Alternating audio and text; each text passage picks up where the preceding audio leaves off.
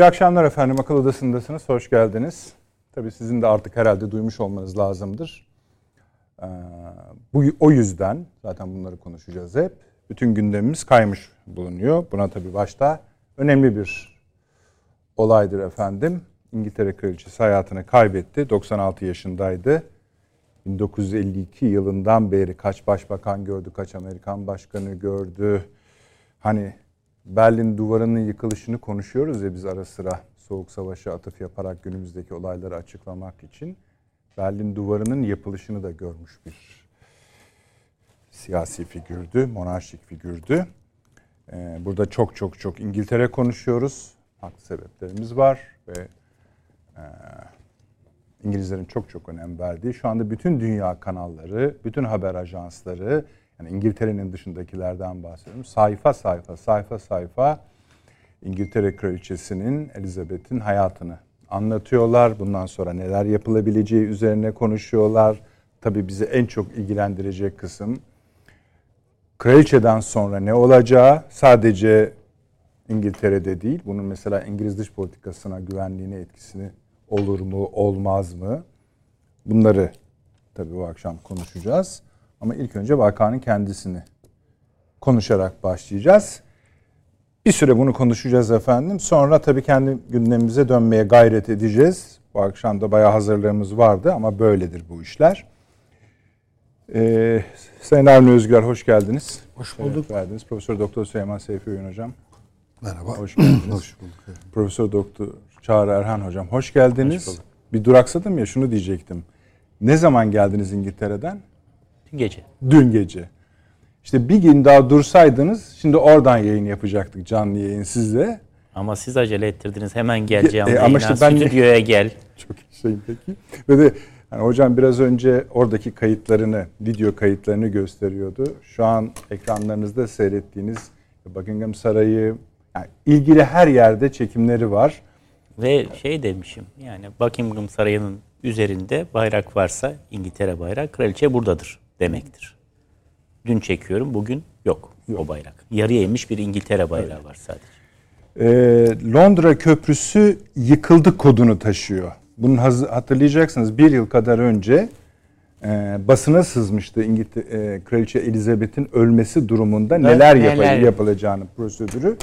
Zaten bu protokol e, Avni abi hani günlerce sürecek şimdi göreceksiniz. Dahası o bitecek. Bir de hani öyle bir lafları vardır Taziye ya. Taziye anıları, anı objeleri satışa çıkacak. Mesela. Bir de tabii kral var artık. Ha tabii. Bir de kraliçe var mı yok mu biraz efendim kendi aramızda da tartışıyoruz. Hani söylemlerde İngiliz basında vesaire. Çağrı hocam neden alıntı yaptı? İsterseniz BBC'den? şunu söyleyeyim. Tabii. Ee, The Royal Family diye. Yani İngiliz kraliyet ailesinin bir tweet hesabı var. Daha evvel 2. Elizabeth'in adına kullanılıyordu. Bütün kraliyet ailesiyle ilgili skandallar da dahil açıklama yapılacağı zaman kullanılan tweet bu. The Royal Family. İzleyenlerimiz merak ediyorlarsa baksınlar. Az önce bir tweet yayınlandı orada. Diyor ki tweette Türkçe. Kraliçe bugün öğleden sonra huzur içerisinde hayata veda etti. Kral ve kraliçe bu geceyi Balmor Şatosu'nda kraliçenin yani ölen kraliçenin yanında geçirip yarın Londra'ya vasıl olacaklar. Şimdi kral ve kraliçe dediği andan itibaren orada kastettiği evet. Charles ve, ve eşi Camilla Bowles. Evet. Bunları kastediyor. Yani ilan etmişler bile resmiyet kazanmamış olsa bile. Tartışmalara son vermek adına belki peşinen. Şimdi bu hanedanın teknik boyutları uzun konu biliyorsunuz. Kim kimin akrabı, kaçıncı sıra, yani orada 20. sırada olanın ümitleri var biliyorsunuz Avni Bey. Hani o benden büyük, benden önce bir şey olursa, kavga ederse, ölürse falan diye. 20. sıradaki kişi bile bunun hesaplarını yapıyor. Tam da onlara uygun bir şey bu. Çünkü o söz biliyorsunuz İngiltere'den çıkmak. Kralı öldü, yaşasın yeni kral. Kraliçe öldü, yaşasın yeni kral diyecekler. Ee, neden bu kadar önemli Avni abim? Ölmesi mi? E, evet yani ölmesi yani bir de şunu da konuşabiliriz. İki gün önce yine e, İngiltere Başbakanını kabul etti ve biz bunun fotoğraflarını evet. gördük, videosunu evet. gördük. E, bu kadar hani ve yeni şimdi yani yaşı hem çok istifayı kabul etti, Etti. hem de yeni görevi verdi. verdi. Ee, orada bir tek anomali şurada gözüküyor. Bugüne kadar Londra'da sarayda kabul ederdi. Fakat bu sefer bulunduğu yerde İskoçya'da kabul etti. Bu bir ipucu muydu yani rahatsızlığına ilişkin bilmiyorum. Ama ya da bir şey geçirdi. Yani son 36 saat içinde ne son 24 saat içinde bir şey geçirdi. Öyle anlaşılıyor ama tabii yaşı çok ileri olduğu için kimsenin buna bakacağını ben tahmin etmiyorum. Her halükarda siz bize Kraliçe Elizabeth ve hayatını yitirmesinin neden dünyada bu kadar Esasında yani bu 21. yüzyılda veya da 20. yüzyılın sonu işte 21. yüzyılda ne kadar yer dünyada hanedan şeklinde uzak doğuda filan da var yani var ise onların taht değişimleri daima şatafatlı yani gösterişli oldu. Yoksa Osmanlı'da da e, bir imparatorun e, hayatını kaybetmesi veyahut da tahtta meydana gelen bir değişiklik daima e, önemli oldu. Daima ses getirdi. E, o kadar ki yani mesela diyelim ki dördüncü Murat işte genç de öldü yani filan. Yerine işte İbrahim çıkıyor tahta. Tahta zorla çıkarttılar İbrahim'i. Abim beni deniyor sadakatimi. Ölmüş falan değil. Yalan söylüyorsunuz. Beni kandırıyorsunuz diye. Tahta çıkmak bile istemedi. Hatta abisi, abisinin cene- cenazesini gösterdiler. Ağzına, burnuna ayna tuttu ve nefes Kontrol alıp almadığını kontrol, kontrol ederek falan. Yani ama şimdi bugünün dünyasında artık taht meselesi bir e, imaj ha, şeyi oldu. Yani işte objeler imal üretiliyor, satılıyor. Kraliçenin bebekleri küçük o e, çocuklar için filan yapılan şey bebekler filan onlar kartlar, fotoğraflar, çiçekler yani her şey satılıyor. Ee, muhtemelen ben görmedim. Yani İngiltere'de vardır muhakkak. Yani bunun bir mağazası bile olabilir yani. Kraliçe eşyaları mağazası. Diana'nınki vardı yani. Değil mi? Yani hatırlıyoruz. Bu bundan önce ondan öncekiler yoktu. Yani mesela diye- diyelim ki bundan önce Kraliçe Victoria var. Yani kraliçe olarak efendim. İza- Elizabeth'in zaten babası vardı zaten tahtta. Kraliçe Victoria kocasının ölümünden sonra zaten böyle bir matem şeyine girmişti. Ee, siyah elbiselerle dolaşırdı. Onun için yani kederli bir e, insan. Onun öyle bir şey hali yoktu yani. Toplum ne diğer e, şunu şey yapalım falan diye öyle bir şeyleri yoktu. Ama bu ikinci Elizabeth'le başladı. Bu e, bizim Türkiye'de biz mesela İran Şahı'na, onun Süreyya karısına e, işte veya sonra Süreyya'dan ayrıldı e, ikinci hanımına filan. Biz bunları çok böyle magazin tarafını çok önemsedik ve e, şey yaptık. Fotoğraflarla filan filan Türkiye seyahatlerini filan daima böyle yakından takip ettik. İşin magazin tarafı bizim hep Türkiye'nin e, herkesin ilgisini çekti. Tabii bizim kendi e, hanedandan tevarüs ettiğimiz e, portreler de, simalar da da hayatları bizim daima ilgimizi çekti. Yani Hanzade Sultan, Neslişah Sultan filan yani bizim daima toplumumuzda ilgi gördüler. İkinci Elizabeth ve çocukları o çocukların hayatları, ev, evlilikleri filan yani, yani, Lady Diana'nın evlilik gördüler. törenini ben hatırlıyorum.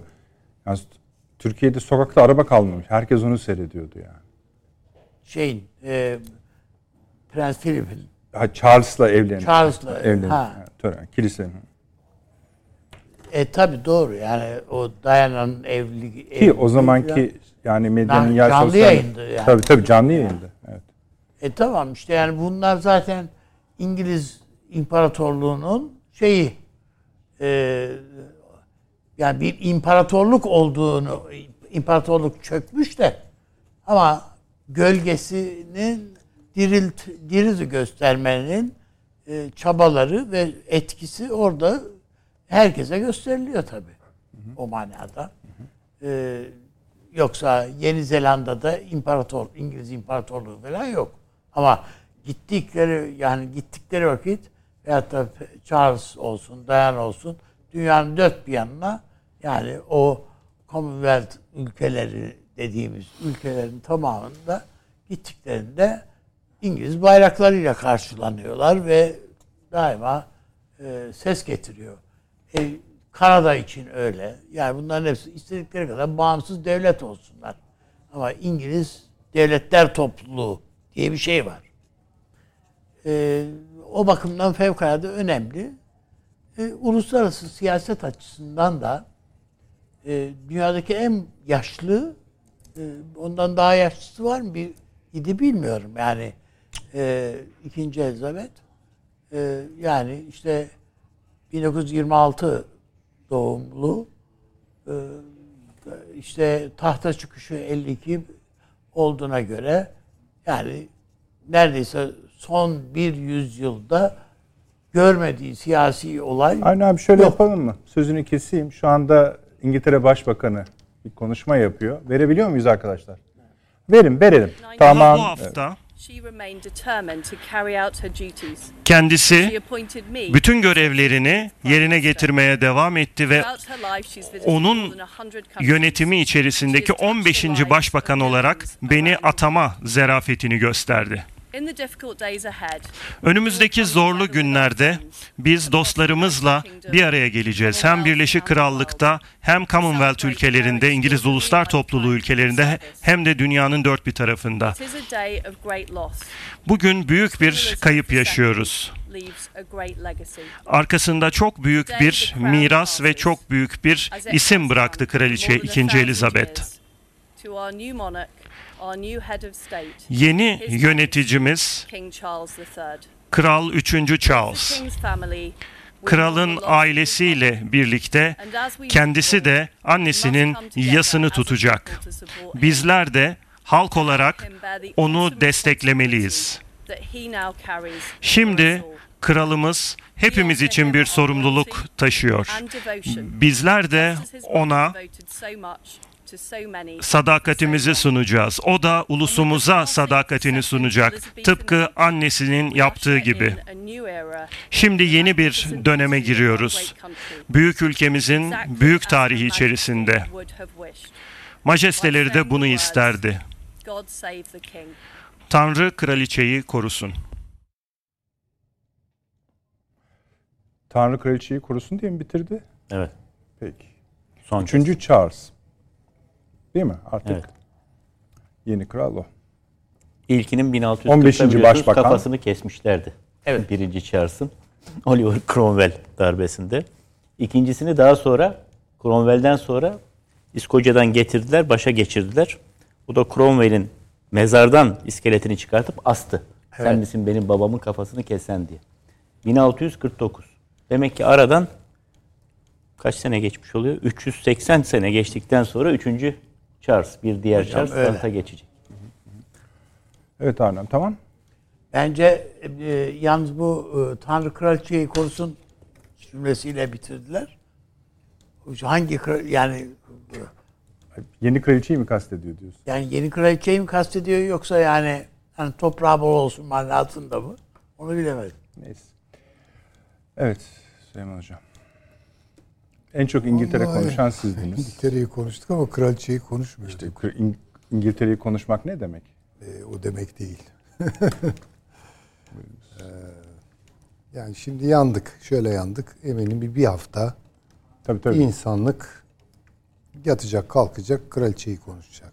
Belki bazı yerlerde bu 10 günü de bulabilir. Ve seyredecek. Evet tabii sayısız. Belgeseller.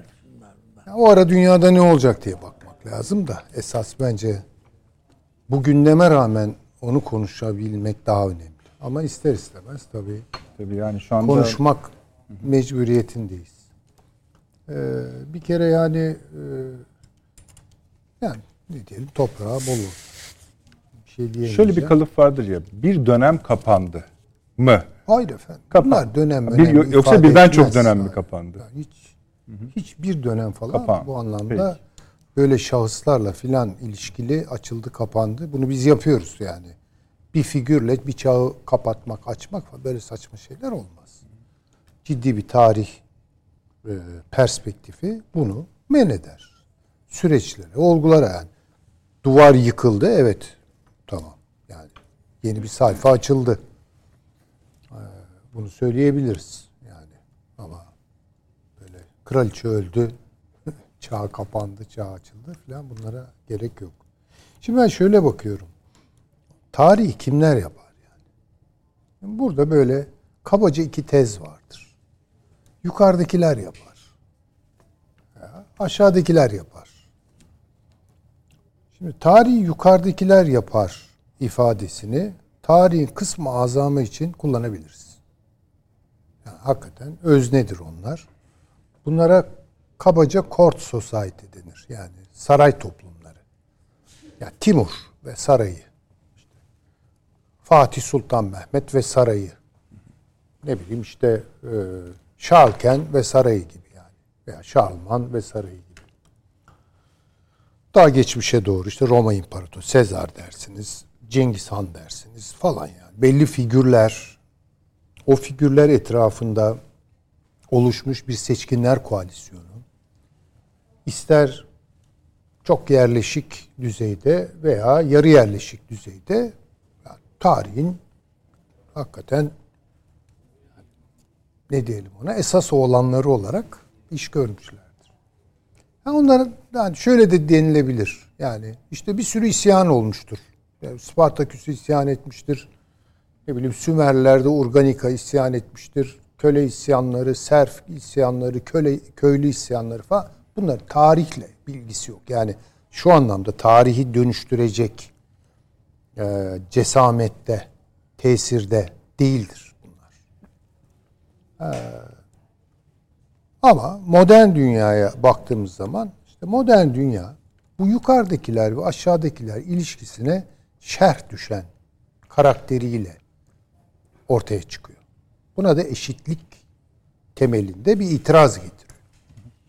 Yani yukarıdakiler kim? Yukarıdakiler sonuçta imtiyazlılar. Bu imtiyazı nereden elde ediyorlar? Bakıyorsunuz genellikle bir soy ayrıcalığı üzerinden oluyor bu. Yani dünyanın her yerinde bir soya dayandırılır bu işler. Bir tür atalar kültürüne dayandırılır. Bu aile seçilmiştir ve yönetecektir gibi. Şimdi bu ayrıcalıklı e, sınıfların kendi ayrıcalıklarını ispat edebilmeleri için belli yatırımları olmuştur. Kültürel yatırımları. Bunlar çok kıymetlidir. Yani sanatları himaye etmişlerdir. Sara, saraylarını tezyin ettirmişlerdir. Sanatçıları beslemişlerdir. İşte ne bileyim mücevherat toplamışlardır. Heykel yaptırmışlardır. Rölyefler, malikaneler vesaire. Yani eğer biz tarihe, incelikler tarihi açısından bakıyorsak bu imtiyazlıların fonksiyonudur, ayrıcalığıdır. Eşitlik meselesini ortaya koyduktan sonra işler karışır. Yani şöyle karışır. Tabii ki etik olarak çok hatırı sayılır bir e, kavramdır bu eşitlik kavramı. Fakat yani mesela şu olur. Fransa'da olduğu gibi yukarıdakiler ve aşağıdakiler fena halde birbirine girerler. Şimdi bu çok yıkıcı.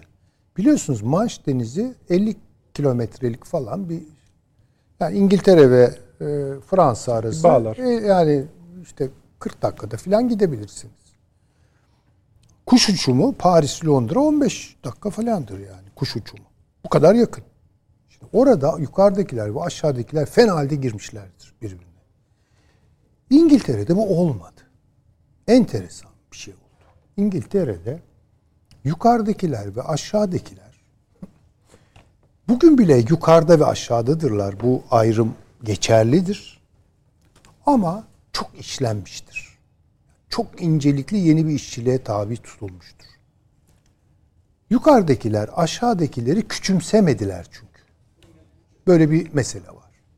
Bu yeni bir yukarıdaki zihniyeti veya yeni bir ayrıcalıklı zihniyet, yeni bir aristokratik zihniyetti. Buna İngiltere'de gentry'ler denir. Yani bu sınıfa yeni aristokratlara gentry denir. Bunlar girişimci, gözü açık, bayağı kapitalist falan da düşünen adamlardı. Zengindiler, paraları da vardı ve yatırımcı oldular. Mesela Welsh aristokrasisi de böyledir. English aristokrasi de böyledir. Kuzeye doğru gittikçe daha noblez de- depe çıkar. Yani kılıç soyluları çıkar. Daha toprağa bağlı, daha muhafazakar filan. Bunların kendi işlerinde bir kavgası olmuştu. İşte demin hoca söyledi Cromwell filan oradan girdi.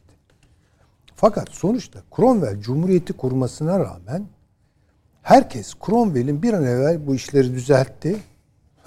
Gitsin duasını ettiği içinden. Ve öldüğü zaman bayram ettiler. Çünkü yeniden kralı getirdiler. Çünkü orada bu taşlarla oynanmıyor. Böyle bir özellikleri var. Aşağıdakileri küçümsemedikleri için inceden alay etmişlerdir. Bakın onu yapmışlardır. Ama İngiliz edebiyatından bir Molière çıkmaz. Molière aşağılar yani. Bayağı aşağılar. Aşağıdakiler. Ee, bunlar ince ince alay etmişlerdir. İşbirliği yapmışlardır. Mesela Londra aristokratik bir şehirdir. Ama Londra'nın etrafında towns denilen işte Essex, Sussex bilmem ne filan. Bunlar burjuva kasabalarıdır. Ve bu burjuva kasabalarıyla merkez arasında müthiş bir sinerji oluşmuştur. Ya bunlar kavga etmediler. Böyle bir incelikleri var. Yani 50 kilometre ötede olanlarla öbür tarafta olanlar tamamen farklı. Neyi sağladı bu? Tabii ki İngiltere'de saray yasama avantajını kaybetti. Tabii ki ne bileyim işte bir avam kamerası çıktı, seçimler, demokrasi bilmem. Ama hiçbir zaman gündeme girmeyen lakin o küresel Britanya laflarını filan pişiren bir lordlar kamerası vardır. Bunlar böyle uzaktan bakarlar, esas doktrinleri oluştururlar, avam kamerasını tebliğ ederler. Avam kamerası da bunun üzerinden gider. İster e, bilmem Tras gelsin, ister bilmem kim gelsin. Doktrin üretirler. Ve bunların kendi kulüpleri vardır, kendi iç toplantıları var ve hala son derece geleneksel bir takım şeyleri götürürler. İngiltere'de tam bir tarihsel süreklilik çizgisi vardır. Fransa'da bu çok kırıklıdır. Almanya'da alt yani. Ama İngiltere'de öyle değildir. Onu sembolize ediyor. Yani court society denilen saray toplumu denilen bir şeydir. Kraliçe İngiltere'nin mukadderatında ne kadar rol sahibidir veya kral ne Onu kadar soracaktım. Ha, Dediniz ya tabii. hocam. Küresel İngiltere dediği bir şablon var. Yani o kadar da sembolik midir? Yani kraliçe. Yok hayır Ha. şöyle. Çünkü bir de öyle değildir yani. Şimdi bir şöyle yaptılar. Yani bir e, bir tür böyle e, bir tür fantazi olarak yani eşya alınıp satılır işte hediyelik eşya kraliçe ikonları şu bu dedikodular filan yani bunlar bunlara bakmayalım. Yani bunlar bir perdelemedir. Geri planında saray ve lordlar kamerası ve bunun okulları mesela Eton College falan öyle şey değildir yani lalet tayin bir yer falan değildir. Yani bunlar yetiştirirler adamlarını. Yani burjuvalardan da devşirirler. Aşağıdakilerden de devşirirler falan. Ama önemli olan orada herkes şeyini çok iyi bilir. Konumunu çok iyi bilir.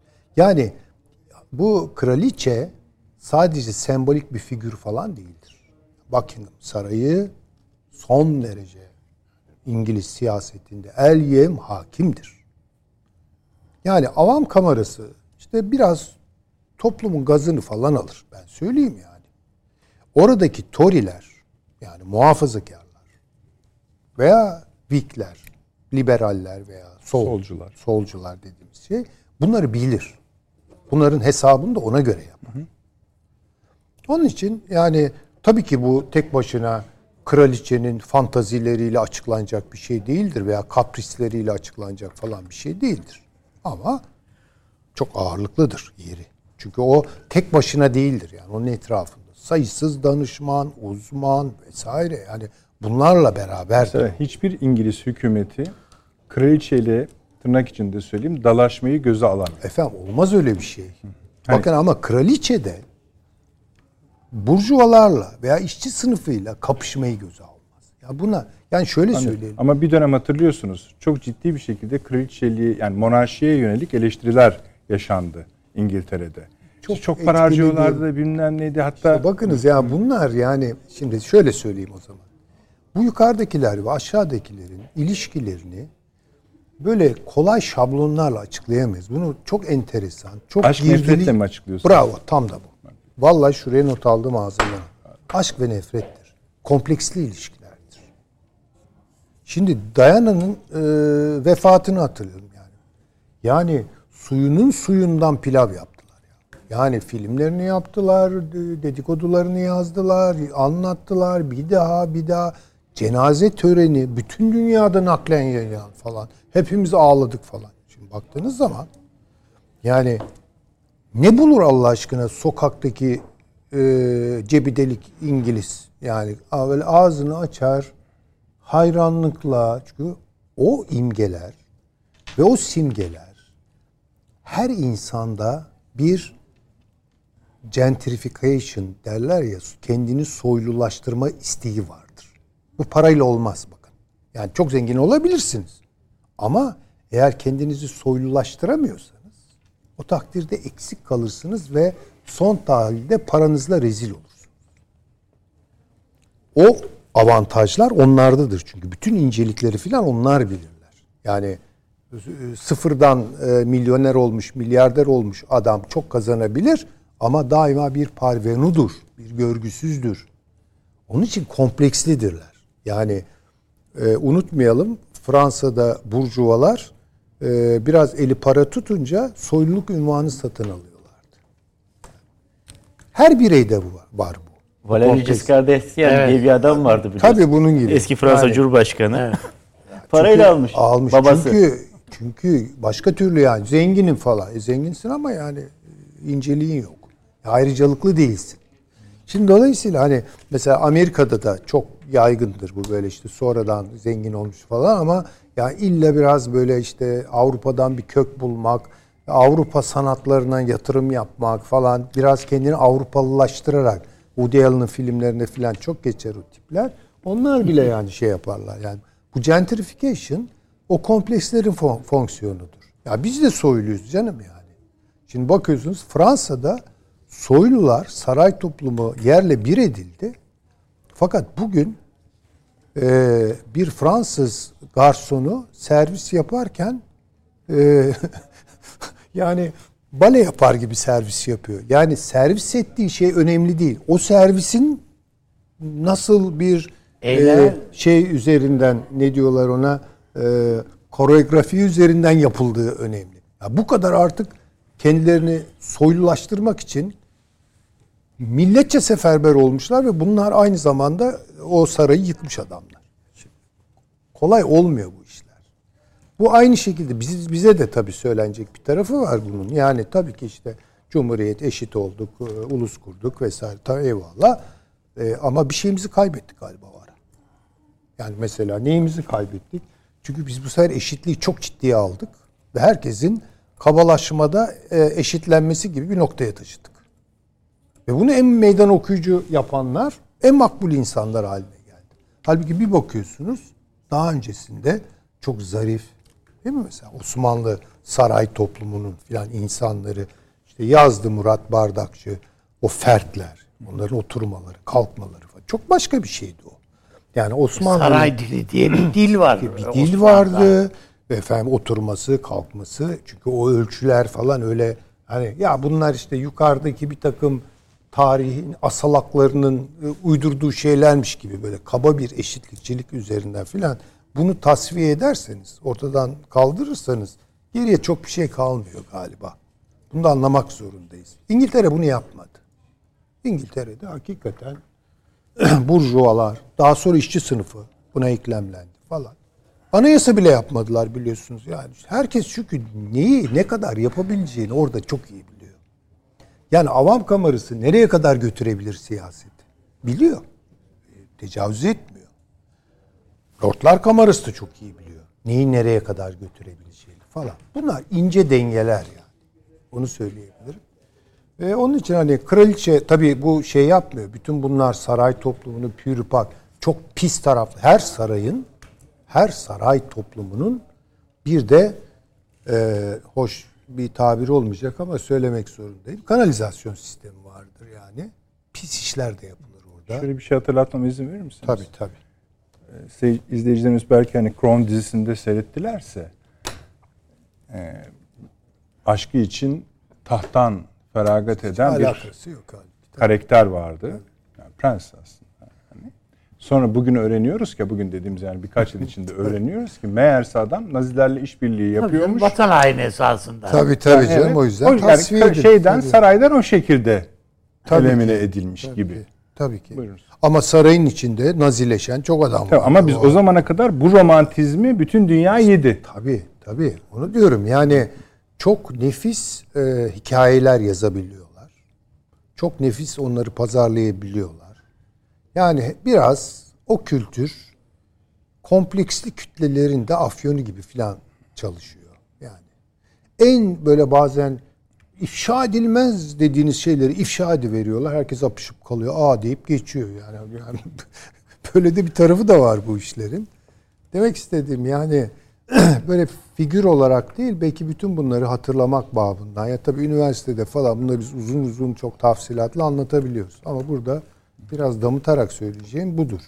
Bu saray toplumu ve aristokrasi tarihleri çok önemli tarihlerdir. Her açıdan çok önemlidir.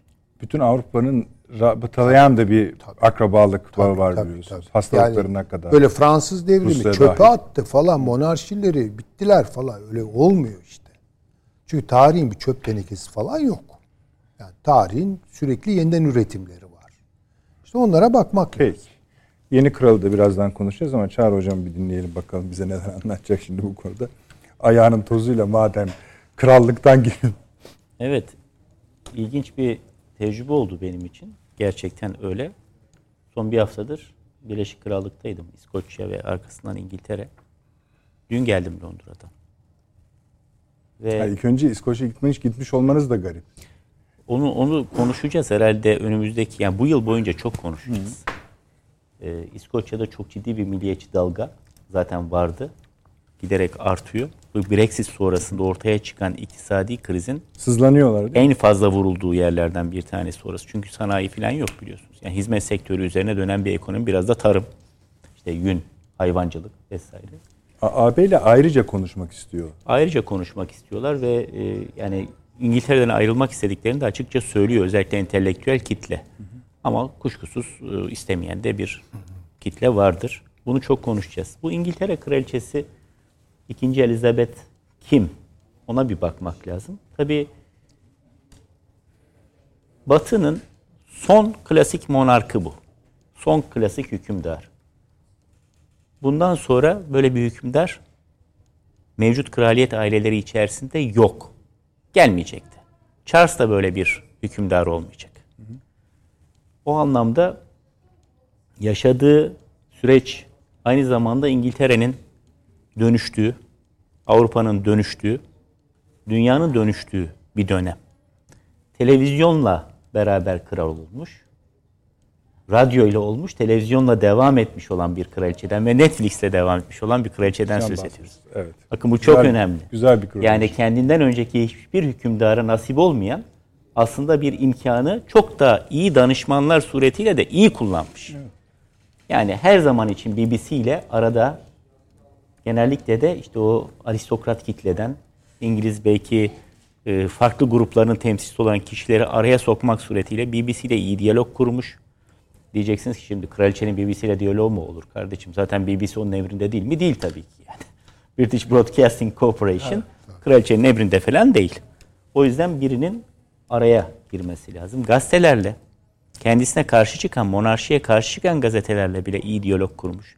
Bazı ciddi şeyleri, krizleri çok iyi yönetmiş. Tabii aile olarak belki de yönetmiş ama bazılarını da yönetememiş. Çuvallamış. Ee, bir figür. Çok insan bir figür. Belki de en önemli özelliği o. Evet. Yani insan bir figür olması.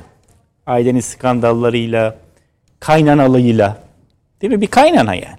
Baktığınız zaman Evet, Prenses Diana ile ilişkisi bir kaynana ve öyle Evet. e, takdir edilesi bir kaynana da değil yani. Ve büyük kısmı da deşifre oldu, faş edildi kitaplarda. Tabii edildi, edildi. Ama aynı zamanda bir babaanne. Aynı zamanda bir anne. Evet. Ve halkın içerisine giriyor, çıkıyor. At yarıştırıyor. İşte o Kral dizisinden bahsettiniz. Yani Veli Efendi de, oranın Veli Efendisi'nde yarıştırdığı atları var. Kendisinin bir yandan geliştirici ve Av, yarıştırıyor. av merakı Avları, var. köpekleri. Var. Halkın içerisinde. Aristokrat mı? Sonuna kadar aristokrat. Hiçbir zaman şapkasından vazgeçmedi, çantasından vazgeçmedi. Yani baktığınız zaman. Kıyafetlerinden vazgeçmedi, tacından vazgeçmedi. Nasıl bir insandan bahsediyoruz dedik. Bu insan Büyük Britanya ve Kuzey İrlanda devletinin Birleşik Krallığın kraliçesi. Ama aynı zamanda Commonwealth vesaire. İngiltere Kilisesi'nin başı bu. Yani 8. Henry'nin kurmuş olduğu İngiltere kilise, Kilisesi'nin başı öldü bugün. Evet. Ve Charles İngiltere Kilisesi'nin yeni başı olacak. Canterbury Başpiskoposu değildir İngiltere Kilisesi'nin başı. Evet. O onun bir piskoposu, bir görevlisi. Üst bürokratı gibi bir şey. Öyle bir şey yapmış ki 8. Diyanet Henry. İşleri Başkanı gibi. 8. Henry öyle bir şey yapmış ki İngiltere Anglikan Kilisesi'ni kurarken. Kardeşim ben zaten Papa'dan çok çektim. İkinci bir ruhani otorite istemiyorum başımın üzerinde böyle. İkisi de bende demiş. Yani aslında bir nevi hem dini otoritenin hem de dünyevi otoritenin kendisinde birleşmesini Toplantı. temin etmiş. O yüzden İngiltere Kraliçesi aynı zamanda İngiltere Kilisesi'nin de başı idi önemli. Yani Anglikanlar açısından çok önemli. İfade ettiğiniz gibi Commonwealth dediğimiz İngilizce. bir dünyanın aynı zamanda devlet başkanı.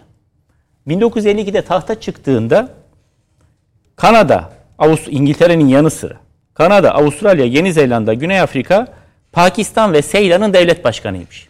Bugün tabii Pakistan ve Seylan'ın devlet başkanı değil ama yeni bağımsızlığını kazanan bir takım ülkelerle beraber ölen 2. Elizabeth 15 ülkenin devlet başkanıydı. Bakın hangi ülkeler? Avustralya, Bahamalar, Barbados, Kanada, Jamaika, Yeni Zelanda, Papua Yeni Gine, Tuvalu, Saint Vincent, Antigua ve Barbuda. Şimdi aralarında bunların işte Yeni Zelanda gibi çünkü gittiğiniz zaman Kanada'ya veya Yeni Zelanda'ya devlet dairesinde hükümdarın evet. fotoğrafı 2. Duruyor. Elizabeth'tir. Duruyor. Parasında Kanada'nın parasında 2. Elizabeth'in kafası vardır.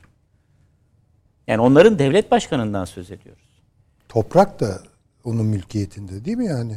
Yok değil. Alım satımlarda çünkü Ha, şöyle kira şeyi var değil mi? onun Mühür yetkisi mührü, var. Mühür geçiyor. yetkisi var mührü hocam. geçiyor. Yoksa bağımsız devletler olduğunda Evet. şüphe yok. Ama tabii mesela Avustralya'nın hala bir ya da Yeni Zelanda'nın Yeni Zelanda. yüksek komiseri vardır İngiltere'nin oralarda. İngiliz yüksek komiserinden bahsedilir. Yani majestelerinin bir taç kolonisi değil artık. Onay yetkisi. bağımsız. Ama sonuçta o Yani Commonwealth'ın prosedür olarak onaylıyor bir şeyleri. bir tabii halk olarak da baktığınız zaman İngiltere'den zamanında götürülmüş.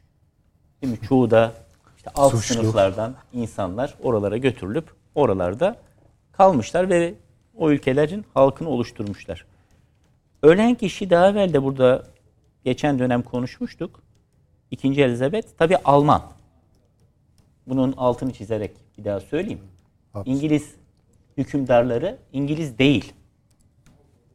Alman bunlar. Tabii evet. Az önce bahsettik ya Zagzebuk Gotha ailesi bu. Yani Victoria'nın ailesi. Ee, kraliçenin dedesi Birinci Cihan Harbi'nin sonunda Birinci Cihan Harbi'nde de Almanlarla savaşıyorlar ve savaştığı Alman George'un kuzeni.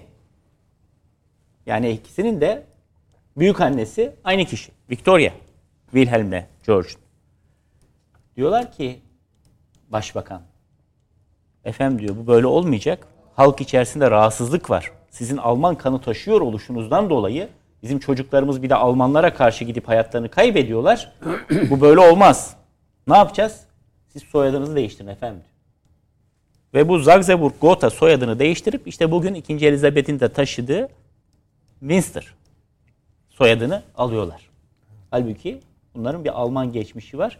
Sizin az önce bahsettiğiniz işte Türkiye'yi ziyaret eden, Atatürk'ü ziyaret eden evet. Dolmabahçe Sarayı'nca Edward, Bayan Simpson'la evliliğinden dolayı güya, soylu olmayan biriyle evliliğinden dolayı tahtı feragat etmek zorunda, tahttan feragat etmek zorunda gibi öyle biraz da magazinel bir boyutla gündeme getirilir. Hep ama aslında öyle değil. Basbaya. Kendisi basbaya Nazilerle işbirliği halinde pek çok İngiliz gibi bu arada. Pek çok İngiliz sanayicisi gibi Nazilerle basbaya işbirliği halinde ve ne zaman ki artık İngiltere'nin savaşa doğru gittiği ortaya çıkıyor. Tahttan feragat etmeye zorlanıyor aslında. Böyle seve seve falan bırakmış değil. Bırakıyor ve işte Elizabeth'in babası tahta çıkıyor. Elizabeth de babasının ölümünü mütakip 1952'de tahta çıktı. Ee, tabii şüphesiz İngiltere üzerinde güneş batmayan imparatorluk değil. Elizabeth devraldığında o güneş batmayan imparatorluk çoktan çözülmüştü. Ama yine o diziden hatırlarsınız evlendiğinde Prens Philip'le o da bir Danimarka sülalesinden evet, geldi. Yunan Yunan şey, ordusunda, ordusunda yüzbaşı ama yüzbaşı var. ama aslında Yunan ailesi, kraliyet ailesi biliyorsunuz Danimarka kökenli. Danimarka kökenli tabi. Onu da kurcalarsınız o da Alman kökenli. Tabii. tabii öyle zaten. Tabii. Şimdi beraber bir bir yıllık neredeyse bir tura çıkıyorlar. Bütün Commonwealth'ı dolaşıyorlar. Kraliyet yatıyla. Güney Afrika'sından işte Singapur'una kadar vesaire her tarafı dolaşıyorlar Karayiplerine kadar. Çok uzun bir süre devam ediyor seyahat. Ama ondan sonra bir daha öyle bir seyahat yapamayacak. Çünkü bağımsızlık sürekli kazanıyor o devletler. Bir ayrışma oluşuyor. Tabii en büyük kriz İngiltere'nin içinde yaşanacak İrlanda'da. Zaten 20. yüzyılın başında büyük bir İrlanda'da ayaklanma vardı. Ama 60'lardan itibaren özellikle İrlanda Kurtuluş Ordusu'nun Kuzey İrlanda'nın ayrılarak İngiltere'den serbest İrlanda'ya bağlanması için yürüttüğü mücadelenin alevlenmesi e, Elizabeth'in belki de dönemine en fazla damga vuran siyasi hadise oldu. Peki. Hı. Neil Ferguson diye bir İngiliz evet. tarihçi var. Çok güzel kitapları var. Ee, bir tanesi mesela Paranın Yükselişi. Türkçe'ye de tercüme edildi. Ama bir tane kitabıyla belki de en fazla öne çıktı. The Empire. İmparatorluk. Kitabın adı bu. Alt yazısı da şu. İngiltere nasıl modern dünyayı var etti? İngiltere dediğimiz zaman aslında teşbihte hata olmaz. Özellikle 19. yüzyılın ortalarından itibaren bir şirketten söz ediyoruz. Monarşi o şirketin hissedarlarından bir tanesi aslında. O önemli hissedarlarından bir tanesi. Hem gerçekten hissedarı şirketin ama aynı zamanda o şirketin diğer hissedarlarını kavgasız nizasız bir arada tutan sembolik bir güç. Victoria da bu. Bundan önce en fazla kendisini bulmuştu. Bugün Londra'da nereye başınızı çevirseniz Victoria ile karşılaşıyorsunuz. O kadar mühim.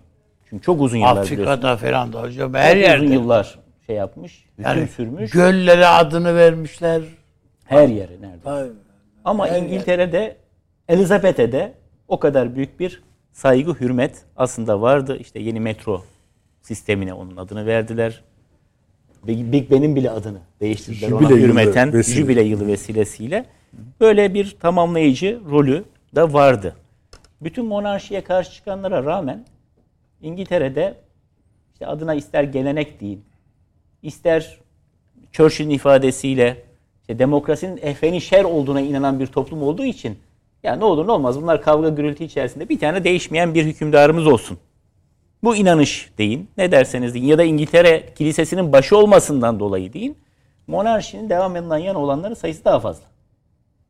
Eskiden de öyleydi. Bugün de öyle. Dolayısıyla e, eminim İngiliz halkında Hocam şimdi bir yani şimdi bütün dünya bunu konuşuyor şu anda ayrı konu da biz niye konuşuyoruz kraliçenin vefatını? Yani bu e, tarihi bir kişilik olduğu için mi, çok uzun tahta kaldığı için mi, dünya siyasetine etkisi olduğu için mi? Yani bunlar çok değerli İngiltere bilgi. olduğu için ama. Ha, öyle mi? Şimdi İngiltere tabii ki nükleer bir güç. Birleşmiş Milletler Güvenlik Konseyi'nin önemli ülkelerinden bir tanesi. Değil mi? Beş daimi üyesinden bir tanesi.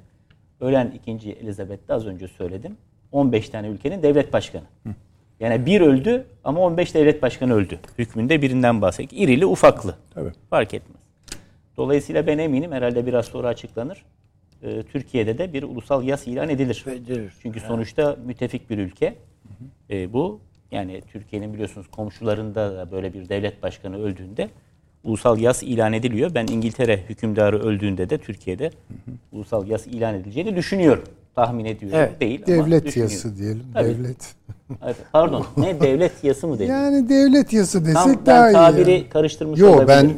ben de emin değilim de. Yani hani yas diyelim yani ulus- yas ilan edilir. yani- Bunlar e, diplomatik e, teamüllerde var olan konulardır. Jestir diyelim. Tabii jesttir. Önemli bir kişi olduğu için değil şahsen. Ama önemli bir ülkenin devlet başkanı olduğu için konuşuyoruz. Belki ileride daha başka yönleri de konuşacağız bu vefat olayını. Geçen hafta pazartesi günü, ha bu pazartesi günü. Tabii. Boris Johnson İngiltere Başbakanıydı. Teslim etti. Boris Johnson görevi teslim etti. Yeni Truss. Truss şeyi aldı, başbakanlığı aldı ve bir gün sonra bir gün sonra vefat etti. Evet. Şimdi bu çok ilginç değil mi? Evet. Yani İkisini de kabul etti zaten. ikisini de kabul etti. Mesela henüz bayan başbakan Muhafazakar Parti tarafından seçilip de Elizabeth'ten almamış olsaydı gitti 10 gün. En az. Değil mi? Değil mi? Cenazesi, Krallar, arkasından tabii. çağırsın, tahta Evet, geçişi tabii. vesaire. İlginç bir e, zamanlama da oldu. Hasılı kelam hatasıyla sevabıyla o tokalaşmaların filan şey yapmış görmüş etmiş değiliz. Yani oldu diyorlar. Fotoğrafı var. Ha, İşte Var, öyle. Fotoğrafları var. evet hasılı kelam hatasıyla sevabıyla hatırlanacak olan bir e, kişi Yeni kral. 3. Charles. Öyle midir peki? Çünkü- Öyle ilan etti. Bunu Tabii başbakan tabii, ilan tabii canım. Şimdi de söylediler. Şimdi bakın bunlar çok önemli hususlar. Az önce hocam o kadar güzel söyledi ki. Bir hükümdar meşruiyetini nereden alır? Bir defa hükümdarlık için ya da yöneticilik için en önemli kavram meşruiyet. Üç yerden alır. Kılıç hakkıyla alır. Yani en kuvvetli odur kabilede. Herkesin kafasına vurur. Getirin bana bir taht yapın der. Getirir o tahta oturur. İki, Tanrı'dan alır. Tanrı bana lütfetti bunu. Uzun yıllar İngiliz ve Fransız meşruiyet algısında, kraliyet meşruiyet algısında bu hiç sorgulanamaz bir şeydir. Tanrı'dan alır bu. Yeryüzündeki gö- göl Üçüncüsü de zaten ikisinin bir araya gelişi. E benim babam da kraldı. Şimdi babam da kraldı, ben de oldum. soylu. Yani bu so- soyluluk, yani kan. Kimse bunu Evet. sorgulamaz. Şimdi üçüncü, artık Prens Charles demeyelim, üçüncü Charles yeni ilan edilen ismiyle. E, onun meşruiyeti konusunda herhalde bir tartışma yok. Niye? E, çünkü Elizabeth'in en büyük evladı. erkek çocuğu. Ha, yok kadın olsaydı Nasıl o olacaktı. Yani İngiltere'de erkek kadın ayrımı yok. Kim Ekber daha büyükse evlat. ekber evlat. Ekber evliyatın kız ya da e, erkek oluşu bir şeyi Fark değiştirmiyor. Dolayısıyla Elizabeth e, Charles'ın kraliyeti konusunda bir meşruiyet sorunu yok. Ama meşruiyet sorunu olmamakla beraber bir algı sorunu kraliçede, yeni kraliçede olacak. Çünkü az önce dedik ya işte gönüllere taht kurmuştu. 1981'de hep beraber, gerçi o zaman tek kanal olduğu için de Tabii. olabilir. Bütün, ben de hatırlıyorum 8-9 yaşındaydım. Oturduk böyle ailece Leyli Diana ile şeyin Tabii. evlilik törenini seyrettik Charles'ın. TRT verdi onu saatlerce böyle seyrettik yani. E şimdi o kadıncağız çok üzgündü. Değil mi? Bir hayal kırıklıklarıyla dolu bir hayat. Ve daha sonra da çok ilginç bir şekilde, bugün hala tartışılan bir şekilde öldü. Belki de öldürüldü. Bilmiyoruz. Ve İngilizler onu çok sevdiler. Değil mi? O Elton John, Evet. işte Lady in the Candles falan o şey yaptı. Şarkıyı besteledi. Evet. Onun törenini de hocamın dediği gibi bir hafta sürdü. Mumlar, şiirler vesaireler. Ve o dönemde bu Kamilya'yı sarsıntıları Sevmediler. hala devam Kamilya'yı ediyor. sevmediler. Sevmediler. Çünkü işte halkın sevgilisi prensesin üzüntüsüne sebep olan kadın. yuva yıkar kadın gibi böyle Tabii bir Diana algı. kül kedisine dönüştü. Tabii. Öbürü de öbür- bunların hepsi tabii ki algı. Ama neticede e, kolay değil. Şimdi e, kraliçe tahtına oturacak tabii ki. Kralla beraber. Taç giyecek. O da kraliçe olacak. Ama halktaki algısı nasıl olacak bilmiyorum. E, bu da onu zorlayabilir tabii. İngiltere'nin dünyaya bakışında bir değişiklik yaratacak mı? Vallahi İngilizler şu anda kendi dertlerine düşmüş durumdalar. Ona da biraz değineyim. Konuş. Bir cümle, bir buyurun. cümle. Ee, ekonomi son derece kötü durumda. Hem gazla ilgili sıkıntıları Evet, var, evet. hem elektrik fiyatları ile ilgili sıkıntıları var. Ee, okuyorsunuz gazetelerde. İngiliz gazeteleri bunu yazdığı için burada okuyoruz. Kışı sıcak memleketlerde geçirmek için emekli İngilizlerin aralarında Türkiye'nin de bulunduğu pek çok ülkeye geleceği söyleniyor. Çünkü kış soğuk geçecek diye şimdiden kabine üyeleri açıklamalar yapmaya başladılar. Geçen yıla nispetle bütün fiyatlarda yani gıda fiyatları, ulaşım fiyatları aklınıza ne gelirse çok yüksek miktarda artmış. Ama e, bütün bunlar İngiltere'nin bir göçmen politikasında düzenlemeye gitmesine yol açmıyor. Akın akın da dünyanın her tarafından buraya insanlar gelmeye devam ediyorlar. Mesela İngiltere'nin Evet. en önemli belki de özelliklerinden bir tanesi Avrupa'da başka hiçbir başkentte görmeyeceğiniz kadar bir çeşitlilik var. Yani belki bir benzerini ancak New York'ta görebilirsiniz. Londra'daki o çeşitliliğin. Yani dünyanın her tarafından gelmiş olan insanlar. E ne yapıyorlar bunlar? Burada çalışıyorlar bunlar. Artık bir kısmı İngiliz haline gelmiş. Zaten yeni İngiliz kabinesine baktığınız zaman görüyorsunuz değil mi? Dünyanın dört bir yanından Evet, insan öyle. var. Bunlar Hint- İngiliz vatandaşı. Tabii Hintli mintli başbakan olacaktı. Ama neredeyse. işte bunların akrabaları, bunları duyanlar vesaire onlar da gelmeye devam ediyor. Çünkü İngiltere bütün ekonomik zorluklara rağmen e, vermiş olduğu o dışarıya vermiş olduğu özgürlükler ülkesi görüntüsüyle hala pek çok insanı kendisine çekiyor. Bu ama beraberinde yavaş yavaş yükselen bir ırkçılığı da körüklüyor. Daha evvel görülmedik ölçüde ırkçı saldırıların özellikle ama maalesef Müslümanlara karşı bazı saldırılarında yükselmeye başladığına şahitlik ediyoruz. Buna tolerans göstermiyor hükümet. Onu da vurgulamak lazım. Hiçbir şekilde.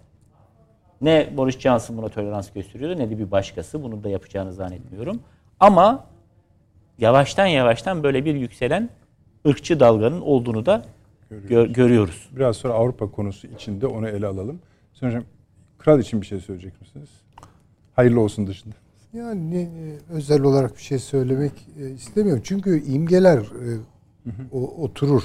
Yani şimdi kamuoyunun e, hisleri öyle diyeyim çok e, e, aşırılıklara açıktır. Yani şimdi e, kralın eşi e, işte Diana hatırası vesaire şu an çok antipatik görülüyor olabilir.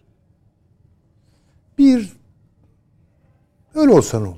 Yani İngiliz siyaseti mi değişecek? Yok. Bunu çok kanırtabilirler. Birden nefret büyük bir aşka da dönüşebilir. Çok benimsenebilir. Hiç şaşırmayalım.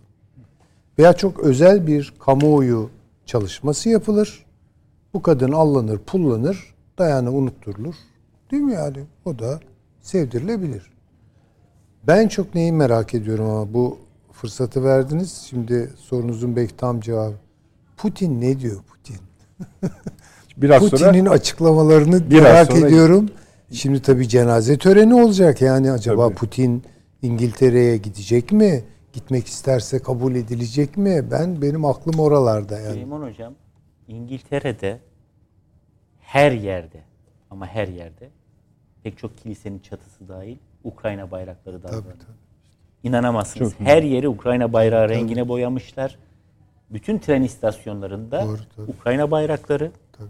ve devlet dairelerinde Ukrayna bayrakları. Ukrayna. Avrupa'da da böyleydi ama İngiltere kadar belki de hiçbir Avrupa ülkesinde Ukrayna sembollerinin e, bu kadar yaygın olduğunu göremedim. Boris Johnson da şimdi- paldır küldür gitti.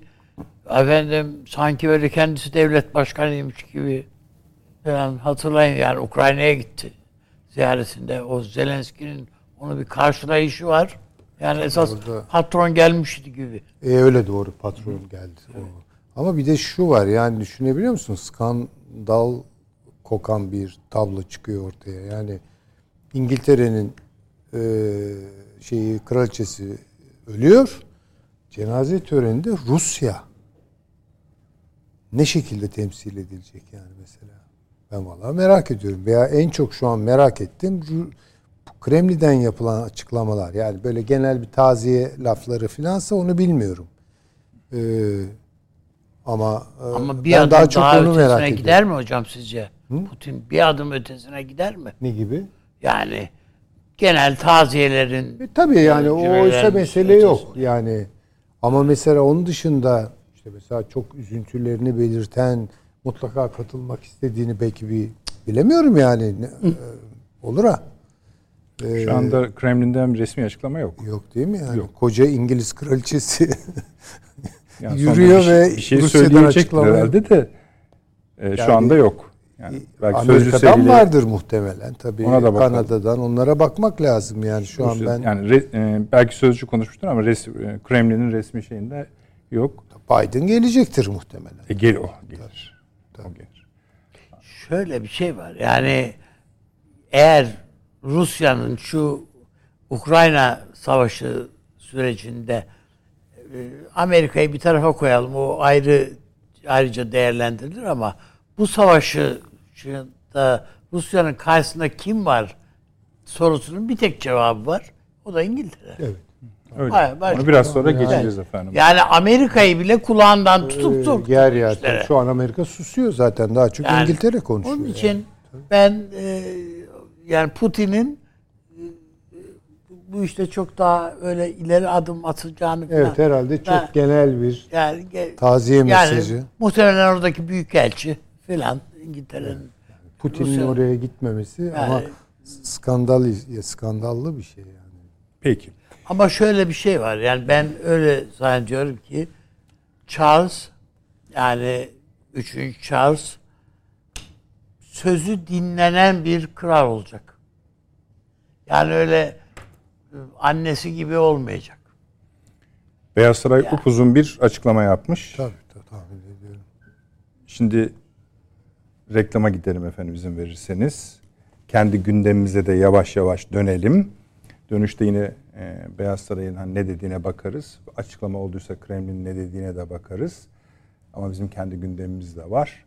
Onu da bunu ekleyerek ama elbette e, İngil- e, Kraliçe Elizabeth'in hayatını kaybetmesi nedeniyle gelişecek olayları da arada canlı olarak yine sizinle paylaşacağız, yorumlayacağız. Bir reklam veriyoruz. Hemen kendi gündemimize geliyoruz efendim.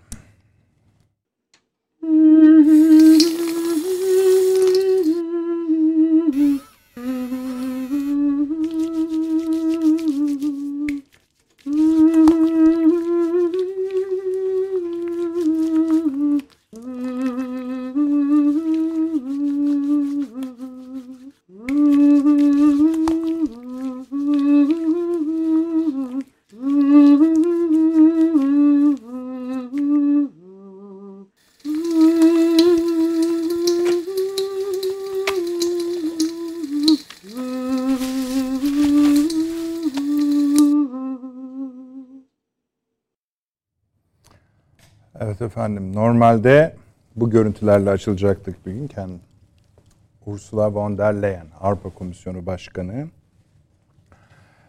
e, bütün dünyaya Avrupa Birliği ülkelerine bundan sonra hayatlarının nasıl olacağına ilişkin en önemli görsel ve de Beto yani şeyin Avrupa Birliği'nin marşı, resmi marşı Beethoven 9, 9. senfoni. Neden bununla açılacaktı Karni abi biliyor musunuz? Çünkü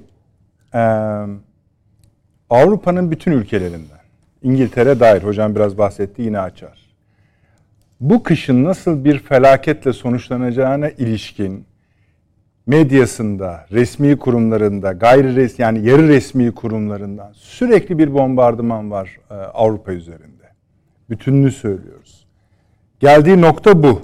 Evet.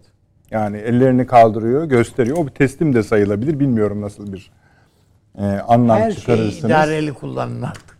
Evet her şeyi idari kullanmak. Dediğim gibi Avrupa'nın her ülkesinden gelen tek tek saymak mümkün değil. Uluslararası kurum kuruluşların da yani bunların içinde çok şöhretli medyalar var. Forbes gibi, Foreign Policy gibi her neyse.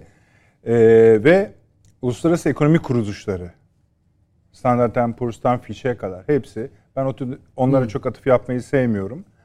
Ama bize söylemiyor. Onlara söylüyorlar. Daha kötü olacak, daha kötü olacak, daha kötü olacak diye.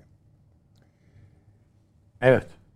Şimdi Sayın Cumhurbaşkanı'nın bunu siyaseten de konuşmak arzusundayım. Yani sadece bu açılışa e, atıf yapar, yapmayalım diye düşünüyorum. Şöyle dedi. Ukrayna Savaşı'nda Batı'nın takındığı tavrı doğru bulmadığımı çok açık söyleyebilirim. Zira tahrik üzerine kurulu bir politika güden Batı var. Bu savaş kısa zamanda biteceğe benzemiyor. Rusya'yı hafife alanlara söylüyorum. Yanlış yapıyorsunuz. Rusya hafife alınacak ülke değil. Bu ekonomik krizin ana parçalarından biri olarak zaten bu savaş gösteriliyor. Şimdi bir ekonomi yani enerji tarafından ve büyük kriz tarafından bunun siyasi politik sonuçları üzerinden bir konuşma yapmak isterim. İki, Türkiye'nin bakın bu konuşma siyaseten Türkiye'de de mesela bu çok mu acaba Rusya yanlısı oldu? Gerçi mesela Putin karşılık verdi bugün yani Türkiye'ye. O da Sayın Erdoğan'ı çok çok övdü. Türkiye'yi çok çok övdü. Tahıl konusuna açtı vesaire. Bir tablo çizmeye çalışıyorum. Buradan ne çıkaracağımızı da önemli buluyorum. İkisini birleştirelim abi. Ee, ama şöyle bir hani müsaade edersen Evet. Kancalı iğne takayım. Bir de bu kri, enerji krizini acaba büyütüyor muyuz? Gerçekten tablo bu kadar kötü mü? Yoksa bir medya bombardımanı algı şey- etkisi mi var? Çok az kaynak, pek az kaynak. Aslında durumun tam da öyle olmadığını mesela e, Avrupa dışından gelecek likit gazın ya da İskandinav ülkelerin bazılarında bulunan petrolün sayın bunu telafi edip en azından bu kışı çıkarabileceğini söylüyor. Bu da söyleyeyim yani yüzde beş değil. Yüzde beş değil. Bu ikisini birleştirerek abi bir Evet. açılış konuşması yaparsan sevinirim. Şimdi birincisi e, iki yaklaşımımızda da yani hem doğru tarafı var hem bir abartı tarafı var. Birincisi Türkiye'de bu enerji probleminin aslında bu enerji probleminin sanki bizimle hiçbir alakası yokmuş gibi bir hava var. Bizim durumumuz çok iyi. Avrupa mahvolmuş vaziyette gibi bir şey var. Bu doğru değil. Yani evet Batı bu e, şeyde bu kıt, e, kısılmada çok fazla etkilenecek. Ama biz biz de bunun ekonomik olarak bedelini ödemek durumunda kalacağız. Bütün bu paralar hepsi değişik boyutlarda üstümüze yığılıyor. Yığılacak da daha. Öbür taraftan yani mesela tamam Rusya şu şöyle böyle ama yani nihayetinde İran'dan İHA satın aldı yani. Yani o yere göğe koyamadığımız işte o SU uçaklarını yapan ülke Ama işte 24 tane de İran'a şey sattı. işte SU-35'leri zaten yani be- belli yani e, sıkıntıları da var yani. Rusya'nın da sıkıntıları var.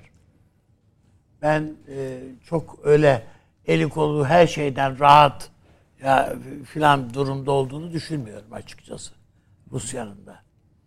Yani bu savaş bir şekilde acaba nasıl biterri hiç dert etmiyor değil Rusya. Rusya da dert ediyor. Yani de, bu iş bitsin diye. O bakımdan ben Sayın Cumhurbaşkanımızın bu savaşın e, veyahut da hiç değilse bir ateşkesin e, sağlanması konusundaki çabalarını fevkalade anlamlı, isabetli buluyorum.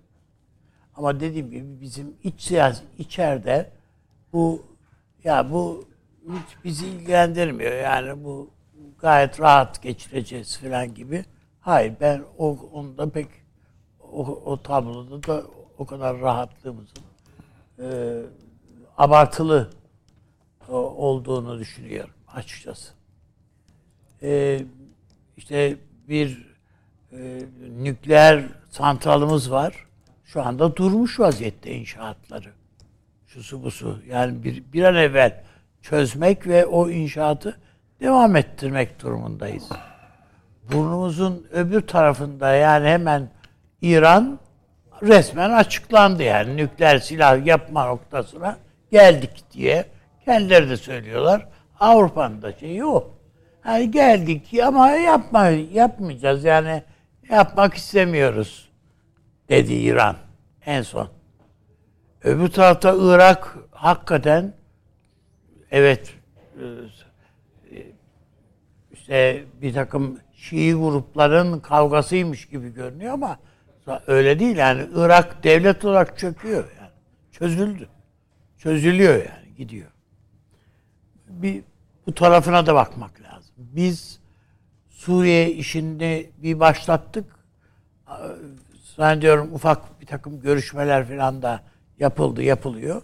Ama mutlaka bunu devam ettirmeliyiz.